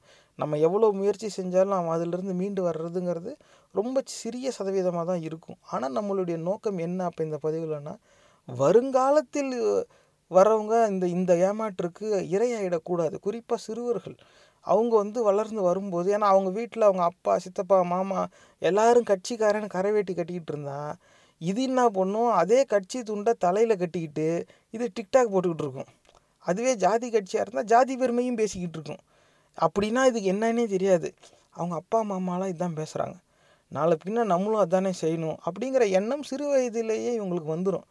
அப்போ இவங்க அப்பா மாமாலாம் எப்படி ஜோதிட புரட்டுக்கு ஏமாந்தாங்களோ அவங்களோடையே கூட போய் இவனுக்கு இவன் பெரிய ஆள் ஆகும்போது இவனும் அதே மாதிரி போய் ஏமாறுவான்.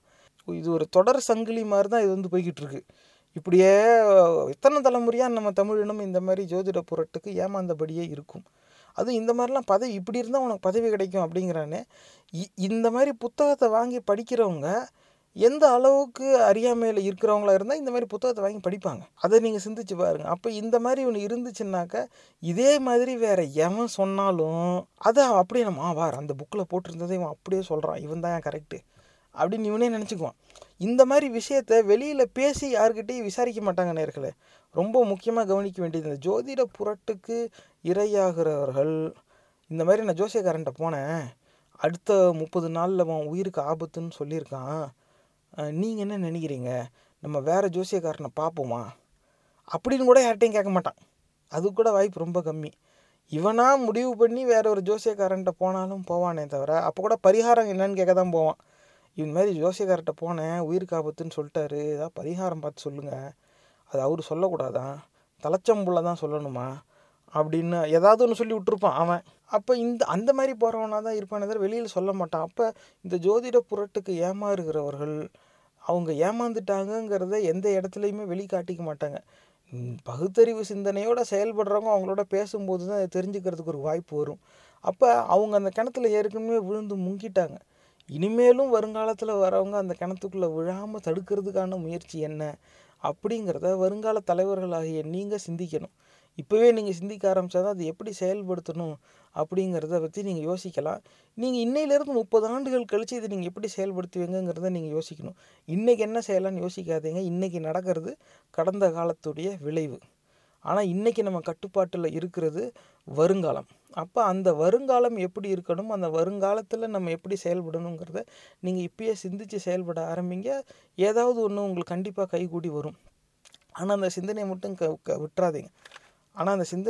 விட்டுறாதீங்க. தயவு செஞ்சு.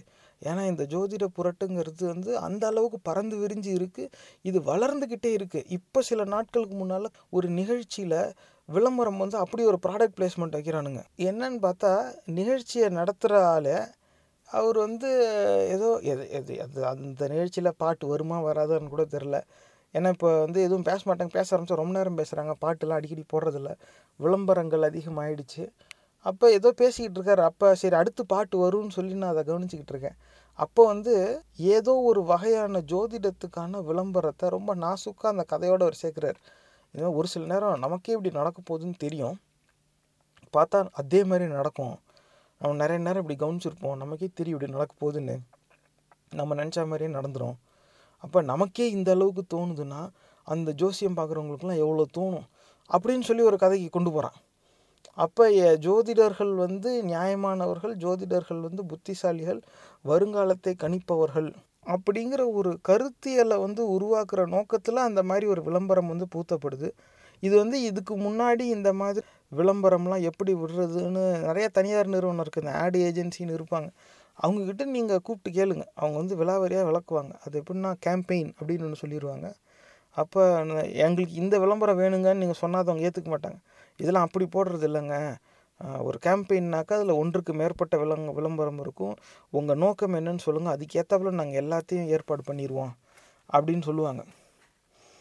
அப்படி சொல்லிவிட்டு அவங்க என்ன பண்ணுவாங்க, நம்ம நோக்கம் என்ன அப்படின்னு சொன்னதும் சரிங்க இதுக்கு ஒரு விளம்பரம் ஒன்று உருவாக்கிடுவோம், 10 நொடி விளம்பரம் ஒன்று, உங்கள் பட்ஜெட் என்ன அப்படின்லாம் கேட்டுக்குவாங்க, எவ்வளோ நீங்கள் செலவு பண்ண முடியும், உங்கள் செலவுக்கு ஏற்றாப்புல 10 நொடி விளம்பரமா 20 நொடி விளம்பரமா, அது அவங்க எப்படியோ அத்தனை நொடிகளுக்கான விளம்பரம் நம்ம ஒன்று தயார் பண்ணிடுவோம் அப்படின்னு சொல்லி அதுக்கு ஒன்று சொல்லுவாங்க, இதுக்கு இவ்வளோ செலவாகும். அந்த விளம்பரத்தை ஒரு நாளைக்கு 3 தடவை போடுவோம், இந்த மாதிரி ஒரு வாரத்துக்கு போடுவோம். இதுக்கிடையெல்லாம் அந்த ஒரு வாரத்திலேயே இப்படி ஒன்று இருக்குது, ஒரு சில நிகழ்ச்சியில் அந்த தலைப்போடு சேர்ந்து விளம்பரம் கொடுக்குற நிறுவனத்தோட பெயரை சொல்லுவோம். அப்போது உங்கள் பெயர் சொல்லி அந்த நிகழ்ச்சியோட தலைப்பு அறிவிக்கப்படும். அப்படி ஒன்று இருக்குது. அது இல்லாமல் அந்த நிகழ்ச்சியில் தொகுத்து வழங்குறவங்க என்ன பேசுவாங்களோ பேசும்போது உங்களை பற்றி பேசுகிறதுக்கு ஒன்று இருக்குது, அப்படின்னு நாங்கள் பேச வைப்போம். இது மட்டும் கிடையாது, நாங்கள் செய்தித்தாள், இப்படி நீங்கள் பெரிய தொகையாக நீங்கள் சொல்லிட்டீங்கன்னாக்கா உங்களுக்கு தொலைக்காட்சியில் விளம்பரம் எப்படி வரும் அப்படிங்கிறது முதற்கொண்டு அதில் சேர்த்துருவாங்க. ஆனால் நீங்கள் வெறும் வானொலியில் மட்டுமே இந்த மாதிரி கேட்கணும், அப்போ எப்படிரா இந்த ரேடியோ ஆட்ஸ் இருக்குது அப்படின்னு நீங்கள் விசாரிச்சுக்கிட்டால் அதில் எல்லாம் சொல்லுவாங்க. இப்போ இந்த நிகழ்ச்சியை தொகுத்து வழங்குறவன் தான் இதை பேசுகிறான். அப்போ இது வந்து யாரோ ஒருத்தன் பணம் கொடுத்து நடத்துகிற கேம்பெயினில் ஒரு விளம்பரம், அவன் இன்னும் வேறு எது இதுக்கு பணம் கொடுத்துருக்கான்னு தெரியாது. அப்போ நிஜமாகவே வந்து ஊருக்கே வருங்காலத்தை பார்த்து தெரிஞ்சுக்கிறவன் தன்னுடைய வருங்காலத்தையும் அது மூலமாகவே பார்த்து தெரிஞ்சுக்கிட்டு அதுக்கேற்றாப்புல அவன் செயல்படலாமே. அவன் எதுக்கு விளம்பரம் விட்டு பணம் சம்பாதிக்கணும்? அப்போ அவங்க காரணம் என்னன்னாக்கா அவனுக்கு தேவை ஏமாறுறவங்க வரணும், அவ்வளவுதான். அப்போ எல்லாருக்கும் வந்து நம்ம இப்படி செய்கிறோங்கிறது தெரியணும், அதுக்காக தான் அவன் விளம்பரம் விட்டுக்கிட்டு இருக்கான். அப்போ இது சில நாட்களுக்கு முன்னால் நடந்தது. அப்போ இந்த அளவுக்கு வானொலியில் விளம்பரம் கொடுத்து மக்களை ஏமாத்துகிற அளவுக்கு இந்த ஜோதிட புரட்டுங்கிற வணிகம் வந்து வளர்ந்துருக்கு. அப்போ அந்த அதுக்கு சொரணையாக இல்லாமல் அந்த நிகழ்ச்சி நடத்துகிறோன்னு அதை வந்து சொல்லிக்கிட்டு இருக்கான். விளம்பரம் பணம் கொடுத்தா நம்ம பேச போகிறோங்கிறது வேறு விஷயம், ஆனால் பணம் கொடுக்குறாங்கங்கிறதுக்காக எதை பற்றி வேணாலும் பேசிடுறதா ஒரு அடிப்படை இது வேண்டாமா? அது வந்து ஏன்னா இப்போ இந்த மாதிரி சின்ன சின்ன தனிநபர்கள் அவங்க சமூக வலைதளத்தில் ஏதாவது ஒரு ஊடகம் மாதிரி வச்சு நடத்துகிறவங்க கூட விளம்பரத்துக்கு அணுகவும் அப்படின்னு ஒரு எண்ணு கொடுப்பாங்க. ஆனால் அது கீழேயே ஒரு சிலர்லாம் சொல்லிவிடுவாங்க, இந்த மாதிரி விளம்பரங்களுக்கு அணுக வேண்டாம், அதை நாங்கள் செய்ய மாட்டோம் அப்படின்னு அவங்க சொல்லிடுவாங்க. அதில் பெரும்பாலும் வந்து என்ன மாதிரி விளம்பரத்தை நிராகரிப்பாங்கன்னா இந்த சூது, இந்த மாதிரி ஆபாசம் நிறைந்த தகவல்கள் இதெல்லாம் வந்து விளம்பரப்படுத்தணும்னா எங்களை அணுகாதீங்க, அந்த விளம்பரம் நாங்கள் செய்கிறதில்ல அப்படின்னு அவங்க சொல்லுவாங்க. அப்படி ஒன்றும் அவங்க ஒன்றும் பெரிய இந்த விளம்பரத்தினால அவங்க பெரிய கோடீஸ்வரன்லாம் ஆனது கிடையாது, அந்த மாதிரி பெரிய நிறுவனமும் கிடையாது. அதில் பெரும்பாலானோர் தனிநபர்கள் தான். அவங்களுக்கே அந்த கண்ணியம் இருக்கும்போது இது வந்து வானொலி நிலையம் தனியார் ஒரு நிறுவனம், அவங்க ஒரு தொழில் செய்கிறாங்கன்னாக்கா அதில் விளம்பரம் கொடுக்கறதுக்கு வராங்க. இந்த மாதிரி இதிலெல்லாம் விளம்பரம் வேண்டாங்க. சரி, அவங்கள வந்து முற்றிலுமாக நிராகரிக்கணும்னு சொல்ல மாட்டோம், அவங்களுக்கும் உரிமை இருக்குது தான். ஏன்னா அவங்களும் மனிதர்கள் தானே, இந்த நாட்டின் குடிமக்கள் தான். அந்த அடிப்படையில் அவங்களுக்கும் உரிமை இருக்குது. ஆனால் ஜோசியம் அப்படின்லாம் வந்துட்டாக்கா அதில் ஏதோ ஒரு விவாத மேடை மாதிரி வச்சு நீங்கள் வந்து விவாதிங்க அப்படின்னு சொன்னால் கூட பரவாயில்ல, அவங்களுக்கும் பேசுகிறதுக்கு ஒரு வாய்ப்பு கொடுத்தாப்புல இருக்கும். அதை முடிவு எடுக்கிறத மக்களுடைய பொறுப்புக்கு கொடுத்தாப்புலையும் இருக்கும். அதை விட்டுட்டு நிகழ்ச்சி நடத்துகிறவனே வந்து இந்த மாதிரி நம்ம நினச்சதே இப்போலாம் நடக்குது, நம்ம அப்போ நமக்கே இவ்வளோ தோணுதுன்னா அவங்களுக்குலாம் எவ்வளோ தோணும், அதெல்லாம் இருக்குது தானே, இந்த மாதிரி அவன் வந்து பேசிக்கிட்டு இருக்கான். அப்போ இந்த வானொலி நிலையங்களை கேட்குறவங்க எல்லாரும் எப்படி 5 PhD பண்ணிவிட்டு 6வது PhDக்கு கைடு தேடிக்கிட்டு இருக்கிறவங்களா? அப்படிலாம் எதுவும் கிடையாது. எது சொன்னாலும் நம்புகிறேன், ஏன்னா இல்லாத சாமியை நம்பி ஏமாந்த கூட்டம் தானே இங்கே பெருவாரியான மக்கள். அப்போ இதை வந்து ரொம்ப சுலபமாக நம்பி ஏமாந்துருவாங்க. இப்படி எல்லா இடத்துலையும் இந்த ஜோதிட புரட்டுங்கிறது வந்து அதுவும் இப்போ சமீப காலமாக அவங்க வந்து நிறைய ஜோதிடர்கள் வந்து பொது வழியில் வாயை கொடுத்து ஏமாந்துருக்காங்க, அவங்களுடைய தோல்வியை பதிவு செஞ்சுருக்காங்க. ஏன்னா இப்போ தேர்தலெலாம் நடந்துச்சா, அந்த தேர்தலுக்கு முன்னாடி இவர் கண்டிப்பாக கட்சி ஆரம்பிப்பார், இவர் கண்டிப்பாக முதல்வர் ஆவார் அப்படின்லாம் யாருக்கு சொன்னாங்களோ அந்த ஆள் வந்து நான் அரசியலுக்கே வரல, ஆளை விடுங்கடான்னு சொல்லி ஓடிவிட்டான். ஜஸ்ட் மிஸ்ஸு அப்படின்னு சொல்லலாம், ஆனால் தப்பிச்சிட்டான். அதே மாதிரி என்ன ஆனாலும் சரி, இப்போ எல்லா ஜோதிடர்களும் கணிச்சிட்டாங்க இவர் முதலமைச்சர் ஆகவே மாட்டார் அப்படின்னாங்க, அவர் தான் இப்போ முதலமைச்சராக உட்காந்துருக்காரு. அப்போ யார் ஆவாருன்னாங்களோ அந்த ஆள் அரசியலுக்கே வரலை, யார் ஆகவே மாட்டாருன்னாங்களோ அவர் ஆயிட்டார். இப்படி ஒன்றுக்கு இந்த கொரோனாவுக்கெலாம் வந்து தேதியெலாம் அறிவிச்சாங்க, போன வருடமே இந்த மாதத்தோடு இது முழுசாக முடியுது குத்து மதிப்பாக, அதுக்குள்ளே எப்படியும் செஞ்சுருவாங்க, நடத்தா நமக்கு லாபம் தான், சொல்லி விட்றா பார்ப்போம், தொக்கா போடுறா அப்படின்னு சொல்லி ஒரு தேதியை போட்டாங்க. போட்டு அறிவித்து அதில் என்னென்னா நாம சின்ன பிள்ளைக்கெலாம் வந்து நாமத்தை போட்டு அவன் பெரிய குறி சொல்கிற மாதிரி பேச விட்டுலாம் காணொலி இருக்குது.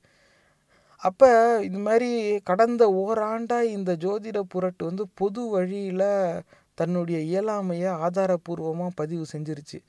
அதுலேருந்து மீண்டு வர முயற்சியில் இப்போ ரொம்ப கடினமாக உழைச்சிக்கிட்டு இருக்காங்க. அது எப்படின்னா பணம் செலவு பண்ணி உழைக்கிறாங்க, விளம்பரம் போட்டு அவங்க வந்து அவங்கள நியாயப்படுத்தி அவங்களுக்கு ஒரு அபார சக்தி இருக்கிற மாதிரியான ஒரு கண்ணோட்டத்தை உருவாக்க பார்க்குறாங்க. இது வந்து நம்ம சமூகத்தை இன்னும் பின்னோக்கி தான் இழுத்துக்கிட்டு போகுது. அதனால தான் இந்த நிகழ்ச்சியை நடத்துகிறோன்னு வச்சுக்கோங்களேன், அது வேறு விஷயம். ஆனால் நிறைவாக இந்த மாதிரி லக்னம், இந்த அதிபதி அந்த அதிபதி எந்த இடத்துல எப்படி இருந்தால் இவங்க அரசியல் தலைவர் ஆவாங்க அப்படிங்கிறதுக்கும் அரசியல் வாழ்க்கைக்கு எந்த சம்மந்தமும் கிடையாது. அதாவது மக்கள் வழி அறிஞ்சு அதுக்கு ஏத்தாப்புல ஒருத்தர் சிந்தித்து செயல்பட்டானா அவன் பதவிக்கு வந்தாலும் வராட்டியும் அவன் தலைவன் தான். அவன் தலைவன்னு ஊரே சேர்ந்து கூப்பாடு போட்டாதான் அவன் தலைவன்னு பொருள் கிடையாது. எத்தனையோ தலைவர்கள் இருந்திருக்காங்க, இப்பயும் இருக்காங்க, இனிமேலும் வருவாங்க. அவங்க எல்லாரும் வெளிப்படையாக பிரபலமானவங்களாக தான் இருக்கணுங்கிற அவசியம் கிடையாது. நம்ம கண்ணுக்கு தெரியாத தலைவர்கள் எத்தனையோ பேர் இருக்காங்க, வருங்காலத்துலேயும் அப்படி தான் இருக்கும். அதனால் எல்லா தலைவர்களுடைய முழு முயற்சியிலையும் தான் சமூகம் இயங்கிக்கிட்டு இருக்கு. ஒரு தலைவரோ இரண்டு தலைவரோ இப்படி விரலூற்றி என்ற எண்ணிக்கையில் ஒரு குறிப்பிட்ட குழு தான் இங்கே ஒட்டுமொத்த சமூகத்தையும் பாதுகாக்குது அப்படிங்கிறது கிடையாது. இது ஒரு பெரிய கூட்டம். ஆக தலைவன் அப்படிங்கிறது மக்களின் வழி அறிஞ்சு அதுக்கு ஏற்றாப்பில் செயல்படுறவனாக தான் இருப்பான். அனைவரையும் அரவணைச்சு நடக்கணும் அப்படின்னு நினைப்பான். யாரையும் ஏமாற்றி அது மூலமாக லாபம் பெறணும்னு நினைக்க மாட்டான். இதெல்லாம் அந்த தலைவர்களுக்குன்னு இருக்கிற பொதுவான குணங்கள். இப்போ இதுக்கு முன்னாடி பிரபலமான தலைவர்கள் அப்படின்னு எடுத்துக்கோங்க, அவங்களாம் எப்படி வந்தாங்க? இந்த ஜோசியம் பார்த்துக்கிட்ட வந்தாங்க. காமராஜர்னு ஒருத்தர் இருந்தார். அவர் இறந்தப்போ அவர் என்ன பொருளை விட்டுட்டு போனாருங்கிறத பார்த்தா ஆளுக்கால் ஒவ்வொன்றும் சொல்கிறாங்க.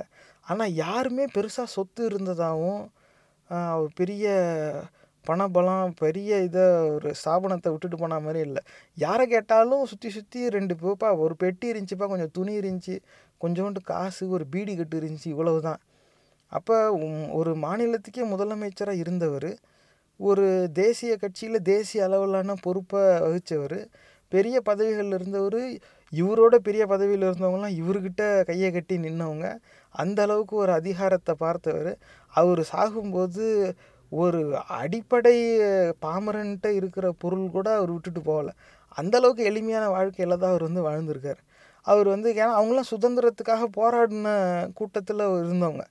இந்த மாதிரி நமக்கு லக்னம் சொல்லிருச்சு, நம்ம லாபாதிபதி, இந்த அதிபதி, அந்த அதிபதியெல்லாம் அவங்க இடத்துல சொரிஞ்சிக்கிட்டு இருக்காங்க, நம்ம இந்த நேரத்தில் கரெக்டாக அரசியலில் கால் வச்சோம்னா பதவி வந்துடும் அப்படின்னு நினச்சிக்கிட்டுலாம் அவங்க வரல. அவங்க மக்கள் வழி அறிஞ்சு மக்களுக்காக பணி செஞ்சவங்க. அந்த கட்சி மேலே 1000 விமர்சனம் இருந்தாலும் அந்த தலைவருக்குன்னு ஒரு தனி விமர்சனம், நல்ல விதமான ஒரு மரியாதை மக்கள் மனசில் இன்றைக்கி இருக்குது. ஏன்னா நம்ம எல்லோரும் இன்றைக்கி படிச்சுட்டு இப்படி பேசிகிட்டு இருக்கோம்னா அதுக்கு அந்தாள் காமராஜர் ஒரு முக்கியமான காரணம். பல தலைவர்களுக்கு பொறுப்பு உண்டு, அது ரொம்ப முக்கியமான பொறுப்பு கல்வி கண் திறந்த காமராஜர். இப்படி நிறைய அரசியல் தலைவர்கள் இருந்திருக்காங்க. அவங்களாம் இந்த ஜோசியத்தெல்லாம் நம்பிக்கிட்டு இதில் ஏமாந்தவங்க கிடையாது. அதனால் இது இந்த இப்படிலாம் இருந்தால் நீங்கள் பணக்காரராயிரலாம் அப்படிலாம் எதுவும் கிடையாது. மக்கள் வழி தெரிஞ்சு நடக்கணும், சிந்தித்து செயல்படணும், இல்லாததை நம்பி ஏமாறக்கூடாது, தவறுன்னு தெரிஞ்சுட்டு அதை ஒத்துக்கிட்டு திருத்திக்கணும். இந்த மனமுடையவர்கள் தான் என்றைக்கும் தலைவனாக இருக்க முடியும். தன்னுடைய தோல்வியை விட தன்னை சார்ந்தவர்களின் வெற்றியை முதன்மையாக வச்சு பயணிக்கிறவன் தான் உண்மையான தலைவனாக இருப்பான். இது எடுத்துக்காட்டு ஃபிடல் காஸ்ட்ரோ கூட சொல்லிக்கலாம். நீங்கள் அவருடைய வரலாறுலாம் எடுத்து படிச்சிருப்பீங்கன்னு நான் நம்புகிறேன். அப்படி இல்லட்டினாக்கா அவருடைய வரலாறு எடுத்து நீங்கள் படித்து பாருங்கள். ரொம்ப எல்லோரும் போய் பயந்துக்கிட்டு காட்டுக்குள்ளே ஒளிஞ்சிருந்தாங்க. போர் வந்துருச்சு, இவங்க எல்லோரும் அந்த அவங்க ஊரில் அன்னைக்கு பொறுத்த வரைக்கும் இவங்கெல்லாம் பிரிவினைவாதிகள், தேச விரோத சக்திகள் அப்படிலாம் சொல்லுவாங்க. அப்போ இவங்க ரிபல் குரூப், இவங்க வந்துட்டாங்க, இவங்க கொடுங்கோன்மை ஆட்சி நடந்துக்கிட்டு இருக்கு, இவங்கள இராணுவத்தின் மூலமாக வீழ்த்திட்டு மக்களுக்கு ஆதரவான ஆட்சியை கொண்டு வரணும்னு சொல்லி ஒரு குழு கிளம்பிடுச்சு. பெருசாக அப்படியே 10,000 20,000 பேர்லாம் இல்லை, 100 தான் இருந்தாங்க. அவங்க 300 பேருக்கு மேலே இருந்திருந்தாவே பெரிய விஷயம். ஏன்னா நிறைய பேர் பிடிபட்டுட்டாங்க, சிலர் சரணடைஞ்சிட்டாங்க, நிறைய பேர் இறந்து போயிட்டாங்க, மலையில் போய் ஒளிஞ்சு தான் இருந்தாங்க. அப்படி இருந்துக்கிட்டு கடைசியாக அந்த 200-300 பேர் சேர்ந்து ஒரே ஒரு மிலிட்ரி பேஸை தான் பிடிச்சாங்க. அது கூட ஏதாவது ஆயுத கடங்காக தான் இருந்திருக்கும். அந்த இடத்துல சண்டை போடுறவங்க கூட இருந்திருக்க மாட்டான், பூரா ஸ்டோர் கீப்பராக இருந்திருப்பான். போய் ஒரே ஒரு மிலிட்ரி பேஸை மட்டும், அந்த தளத்தை மட்டும் பிடிச்சிட்டு நாங்கள் சரணடைகிறோன்னு கடிதம் எழுதியே ஆட்சிக்கு வந்தவங்க ஃபிடல் காஸ்ட்ரோ அவருடைய தோழர்களும். நீங்கள் அந்த மடல்லாம் இருக்கு, ஏன்னா அன்றைக்கு தேதியில் தொழில்நுட்பம் அவ்வளோ வளரலை. எதாக இருந்தாலும் உடனே பேசி முடிவெடுக்கிற அளவுக்கு கடிதம் தான் எழுதணும். அப்போ இவன் ஒரு கடிதம் எழுதி அங்கே போய் சேர்றதுக்குள்ளே 1000 விஷயம் அவன் முடிவு எடுத்திருப்பான். அவன் எடுத்த முடிவோட விளைவுகள் இவன் பார்த்துக்கிட்டு இருப்பான். அதுக்கு அப்போ தான் இவன் அனுப்பின கடிதம் போய் சேரும், அதுக்கு அவன் பதில் கடிதம் அனுப்பணும். இப்படி ஒரே ஒரு தளத்தை மட்டும் பிடிச்சிட்டு அங்கே இன்னும் கொஞ்ச நாள் இருந்திருந்தாங்கன்னா இவங்க கதையும் சேர்த்து முடிச்சிருப்பாங்க. நாங்கள் எல்லாத்தையும் பிடிப்போன்னு சொல்லி காலதாமதம் இவங்க பண்ணியிருந்தாங்கன்னா இவங்க கதையும் சேர்ந்து முடிஞ்சிருக்கும். இவங்களுடைய புரட்சி ஒரே ராத்திரியில் மூடி மறைக்கப்பட்டிருக்கும். ஆனால் இவங்க வந்து புரட்சியில் ஜெயிக்கணும், நம்ம நாடையே கைப்பற்றணும் அப்படிங்கிறது இவங்களுடைய நோக்கம் அல்ல. மக்களுக்கு எதிரான ஆட்சி நீங்கணும், மக்களுக்கு ஆதரவாக சிந்திக்கிறவர்கள் ஆட்சி பொறுப்புக்கு வரணும் அப்படிங்கிறது தான் இவங்களுடைய நோக்கமாக வச்சுருந்தாங்க. நாங்கள் ஜெயித்தோன்னு பதிவாகணும்னுலாம் அவங்க நினைக்கல. அப்போ என்ன பண்ணாங்க, நாங்கள் வந்து பிடிச்சிட்டோம், எங்களுக்கு வந்து அந்த இராணுவத்துக்கிட்ட இவங்க சொன்ன செய்தி வந்து நீங்கள் வந்து உங்களுடைய தலைவர் யாரோ அது ஆட்சி பொறுப்பில் இருக்கிறவங்க அரசாங்கத்துக்கிட்ட நீங்கள் பணி செய்கிறவங்க, அதனால நீங்கள் அவங்களுக்கு ஆதரவாக தான் செயல்பட்டு ஆகணும், உங்கள் மேலே எங்களுக்கு எந்த வருத்தமும் கிடையாது. அந்த அரசியல்வாதிகள் அதிகார வர்க்கத்தில் இருக்கிறவங்க மக்கள் நலனை புறக்கணிச்சிட்டு செயல்படுறாங்க, அவங்க பதவியில் இருக்கிறது தான் நாங்கள் நிராகரிக்கிறோம், அதனால் எங்களுக்கு உங்களோட தனிப்பட்ட இதுவும் கிடையாது, நம்ம எல்லோரும் ஒரே நாட்டோட குடிமக்கள் தான், அப்படி எதுவும் கிடையாது, நாங்கள் சரணடைகிறோம், ஆனால் எங்களுடைய உண்மையான நோக்கம் வந்து இது தான் அப்படின்னு சொல்லி சரணடைகிறோம்னு சொல்லி கடிதம் எழுதிய கடைசியில் எதிரியவே வந்து இவங்க வந்து இவங்களோட கூட்டணியில் சேர்த்துக்கிட்டாங்கன்னு ஒரு கண்ணோட்டம் இருக்குது. ஆனால் அதுக்கு மேலே என்ன வரலாறு இருக்குங்கிறத நீங்கள் அதில் பார்த்து தெரிஞ்சுக்கோங்க. ஏன்னா இது வந்து நடந்த சம்பவத்தை பார்த்து ஒருத்தருடைய கண்ணோட்டமாக எழுதுனதில் தான் நான் பார்த்தது. அப்போ இந்த கண்ணோட்டங்கிறது வந்து மாறிக்கிட்டே இருக்கும். ஒன்றுக்கு மேற்பட்ட கண்ணோட்டம் படித்தாதான் உண்மையான வரலாறு புரியும். நீங்கள் அதை கொஞ்சம் தேடி பாருங்கள். ஆனால் இந்த ஃபிடல் காஸ்ட்ரோடைய அந்த எடுத்துக்காட்டுங்கிறது ஒரு அரிய எடுத்துக்காட்டு. காரணம் என்னென்னா, அப்படியே போய் ஒட்டுமொத்த நாட்டையும் அடித்து விரட்டி பிடிச்சி வாடா இனி நான் தாண்டா அப்படிலாம் அவங்க வந்து வெற்றி வாகையெல்லாம் சுடலை. ஒரே ஒரு பேச தான் பிடிச்சாங்க, ஐயா நாங்கள் சரணடைகிறோம், என்ன வேணால் கூட பிடிச்சிக்க, என் ஆளுங்களை எதுவும் பண்ணிடாத, நாங்கள் மக்களுக்காக தான் இப்படி செய்கிறோம், அவங்க கூட எங்களுக்கு தனிப்பட்ட பகை கிடையாது. அந்த கொடுங்கோன்மைவாதிகள் அந்த பதவியில் இருக்கிற வரைக்கும் இந்த நாடு உருப்படாமல் போயிடும், தயவு செஞ்சு சிந்திச்சு பாருன்னு சொல்லி சிந்தனைக்கு தீனி போட்டு நியாயமான வகையில், அந்த ஆங்கிலத்தில் நெகோஷியேட்டுன்னு சொல்லுவாங்க, நல்ல விதத்தில் இவங்க வந்து பேச்சுவார்த்தை நடத்தி இவங்க வந்து கடைசியில் பதவி வந்தாங்க. கடைசியாக சாகும் வரை அந்த தலைமை பதவியில் தான் மக்கள் வந்து பார்த்தாங்க. இறந்த பிறகு இன்றைக்கும் மக்கள் மனசில் ஒரு தலைவனாகவே தான் ஃபிடல் காஸ்ட்ரோ இருக்கார். அதில் வந்து எந்த இதுவும் கிடையாது, மாறுபட்ட கருத்தும் கிடையாது. அப்போ நம்ம தோத்தாலும் பரவாயில்ல, சரணடைஞ்சாலும் பரவாயில்ல, நம்மளுடைய இயக்கத்தின் முயற்சி தோல்வியானதுன்னு பதிவானாலும் பரவாயில்ல, ஆனால் இந்த இயக்கத்தின் நோக்கம் என்ன, அது நிறைவேறணும், அதுக்காக என்ன வேணாலும் செய்யலாம். ஏன்னா அந்த நோக்கம்தான் மக்களுடைய நல்வாழ்வோடு இணைஞ்சு இருக்குது. அப்போ மக்கள் நல்லா இருக்கிறதுக்காக நம்ம என்ன வேணால் செய்யலாம் அப்படிங்கிற நோக்கத்தில் செயல்பட்டால் பாருங்க, அந்த சிந்தனையை ஃபிடல் காஸ்ட்ரோ என்றைக்கு ஏற்றுக்கொண்டாரோ அன்றைக்கே அவர் மக்கள் தலைவன் ஆயிட்டார். புத்தகம்லாம் எழுதி ஒரு பெரிய பதவியில் உட்கார வச்சு எல்லாரும் சாமி சாமின்னு கும்பிடுறதெல்லாம் அதெல்லாம் அப்புறமா, அது ஒரு பெரிய விஷயம் இல்லை. ஆனால் என்றைக்கு அந்த சிந்தனைக்கு அவர் இடம் கொடுத்தாரோ, அப்படி ஒரு நியாயமான சிந்தனையை அவர் ஆதரித்தாரோ, அந்த நொடியே அவர் வந்து தலைவன் ஆயிட்டார். அது வந்து மக்கள் ஏற்றுக்கணும் அப்படிங்கிற அவசியம்லாம் கிடையாது. ஏன்னா மக்களுக்காக செயல்படுறவங்க அப்படி தான் சிந்திப்பாங்க. இந்த மாதிரியான சிந்தனை சொல்லு செயல் இருக்கிறவங்க தான் நேயர்களே அரசியல் தலைவர்களெல்லாம் வர முடியும். இவனுங்க சொல்கிற மாதிரி லக்கணம், கிரகம், இந்த அதிபதி அந்த அதிபதி இதில் இப்படிலாம் எதுவும் கிடையாது. ஆனால் இன்னும் எத்தனை ஆண்டுகளுக்கு இந்த மாதிரி இந்த கிராஸ் ரூட் பாலிட்டிக்ஸ் அப்படின்னு சொல்கிற அடிமட்ட அரசியல்வாதிகள்ங்கிற அந்த பட்டியலில் வர படிக்காத நபர்கள் வந்து இப்படி ஏமாந்துக்கிட்டே இருப்பாங்க. ஏன்னா அது அப்படி எத்தனை பேர் ஏமாறுறாங்களோ அத்தனை குடும்பங்கள் ஏமாறுது. அப்போ அத்தனை குடும்பங்கள் ஏமாறுதுன்னா அத்தனை குடும்பங்கள் வந்து பொருளாதார ரீதியாக பல கண்ணோட்டங்களில் அவங்க வந்து ஒரு இழிநிலைக்கு தள்ளப்படுறாங்க. அதிலிருந்து அவங்க அந்த குடும்பங்கள் எப்படி மீண்டு வரும்? ஏன்னா இந்த மாதிரி போகிற கரவேட்டி கட்டிக்கிட்டு போகிற அத்தனை பேரும் கோடீஸ்வரன் ஆகிறான் கிடையாது, ஏதாவது ஒரு கோடீஸ்வரங்கிட்ட பிச்சை எடுக்கிற நிலையில் தான் போய் நிற்பான். அப்படியும் இவன் பெருசாக பணக்காரன் ஆன மாதிரி கிடையாது, இவன் கடன் வாங்கிட்டு போய் இழந்தது தான் மிச்சமாக இருக்குமே தவிர இவன் எதையுமே வீட்டுக்கு கொண்டே வந்திருக்க மாட்டான். 100ல் 1-2 பேருக்கு வேணால் அப்படி ஒரு வாய்ப்பு அமைஞ்சிருக்கும். அவன் பூரா முல்லை மாதிரி தனம் திருடிக்கிட்டு தானே கடைசியில் போய் சோறுபடுறான். எப்படி அவங்க பிள்ளைகள்கிட்ட போய் நெஞ்சு நிமித்தி சொல்லுவாங்களா, ரோடு கான்ட்ராக்டில் திருடி தாண்டா நீ போட்டிருக்க சட்டை வாங்கி கொடுத்தேன், நான் வந்து இந்த விளக்கு போடுற கான்ட்ராக்டில் திருடி தாண்டா உனக்கு சோறு போடுறேன் அப்படின்னு சொல்லுவாங்களா? அவ்வளோ நிஜமாகவே அவ்வளோ தைரியம் இருந்தால் அது அவங்க அந்தமாதிரி சொல்லட்டும். ஆனால் அந்தமாதிரி அவங்க சொல்ல மாட்டாங்க. அது வந்து அவங்க அதுவே வந்து பிரச்சனையை இன்னும் பெருசாக்கிக்கிட்டு இருக்கும். அப்போ இப்படி ஆயிரக்கணக்கான குடும்பங்கள் வந்து அரசியலுங்கிற ஒரு கொடுமையில் சிக்கி சின்ன பின்னமாகிக்கிட்டு இருக்க நிலையில் அப்படிப்பட்ட ஏமாங்குழிகளை மட்டுமே குறிவைத்து இந்த ஜோதிட புரட்டு ஒரு தனி முயற்சியை எடுத்துக்கிட்டு இருக்கு அப்படிங்கிறது வந்து இந்த மாதிரியான பதிவுலேருந்து தெளிவாக தெரியுது. எந்த ஜாதகருக்கு அரசியல் பதவி கிடைக்கும் அப்படின்னு அப்போ இவங்களே அந்த பட்டியலை அறிவிச்சிட வேண்டியதானே. அடுத்த 50 ஆண்டுக்கு இவர்கள் தான் உங்கள் முதலமைச்சர்கள், இவர்கள் தான் உங்கள், ஏன்னா இவங்களுக்கு தான் தெரியுமே எப்படி கணிக்கிறது என்ன ஏதுன்னு, அதை வச்சு எல்லாம் கணிச்சிக்கிட்டு போக வேண்டியதானே. இல்லட்டினாக்கா எத்தனையோ ஜாதகம் இருக்குப்பா, எல்லா ஜாதகத்தையும் பார்த்தா தான் கணிக்க முடியும் அப்படின்னாங்கன்னா சரி நீயே ஒரு ஜாதகத்தை போடு, எந்த மாதிரி ஜாதக அமைப்பு கட்டம் எப்படி இருந்தால் அவங்க அரசியல்வாதி ஆவாங்க அப்படின்னு எடுத்து அந்த ஜாதகத்தை நீ வெளியிடு. அடுத்து முதலமைச்சராக வரவனுடைய ஜாதகம் என்னன்னு எடுத்து அதோடு ஒப்பிட்டு பார்க்கலாம்ல. அது ஒரு யாட்ஸ்டிக்காக அமையும், ஒரு அளவுகோலாக அமையும். வந்து அப்படியா அப்போ இவங்க விட்டுட்டாங்க, இந்த ஜாதகம் யாருக்கெல்லாம்ப்பா இருக்குது, நம்ம எல்லா செய்தித்தாள்லேயும் அதை விளம்பரம் விட்டுடலாம். இந்த ஜாதகம் இந்த கட்டம் இருக்கிறவங்க பூரா வந்துரு, ஏன்னா வருங்காலத்தில் நீங்கள் தான் தலைவர்கள் ஆக போகிறீங்களாம், இதை இந்த ஜோதிடர் வந்து கண்டுபிடிச்சிட்டாரு, அதனால் ஆக வேண்டியதை பார்ப்போம் எல்லாம் வாங்கன்னு இப்பயே நம்ம அதுக்கு ஆயத்தமாயிடலாமே. அது இதெல்லாம் அறிவுக்கு உதவுமா? எந்த விதத்துலேயும் உதவாது. ஆனால் இன்னும் எத்தனை ஆண்டுகளுக்கு இந்த தமிழ் சமூகம் இப்படிப்பட்ட அநியாயத்துக்கு இரையானபடியே இருக்கும்? சிந்திச்சு பாருங்க. இந்த பதிவு உங்களுக்கு பிடிச்சிருந்தா தயவு செஞ்சு சமூக வலைத்தளங்கள்ல இதை பகிர்ந்துக்கோங்க.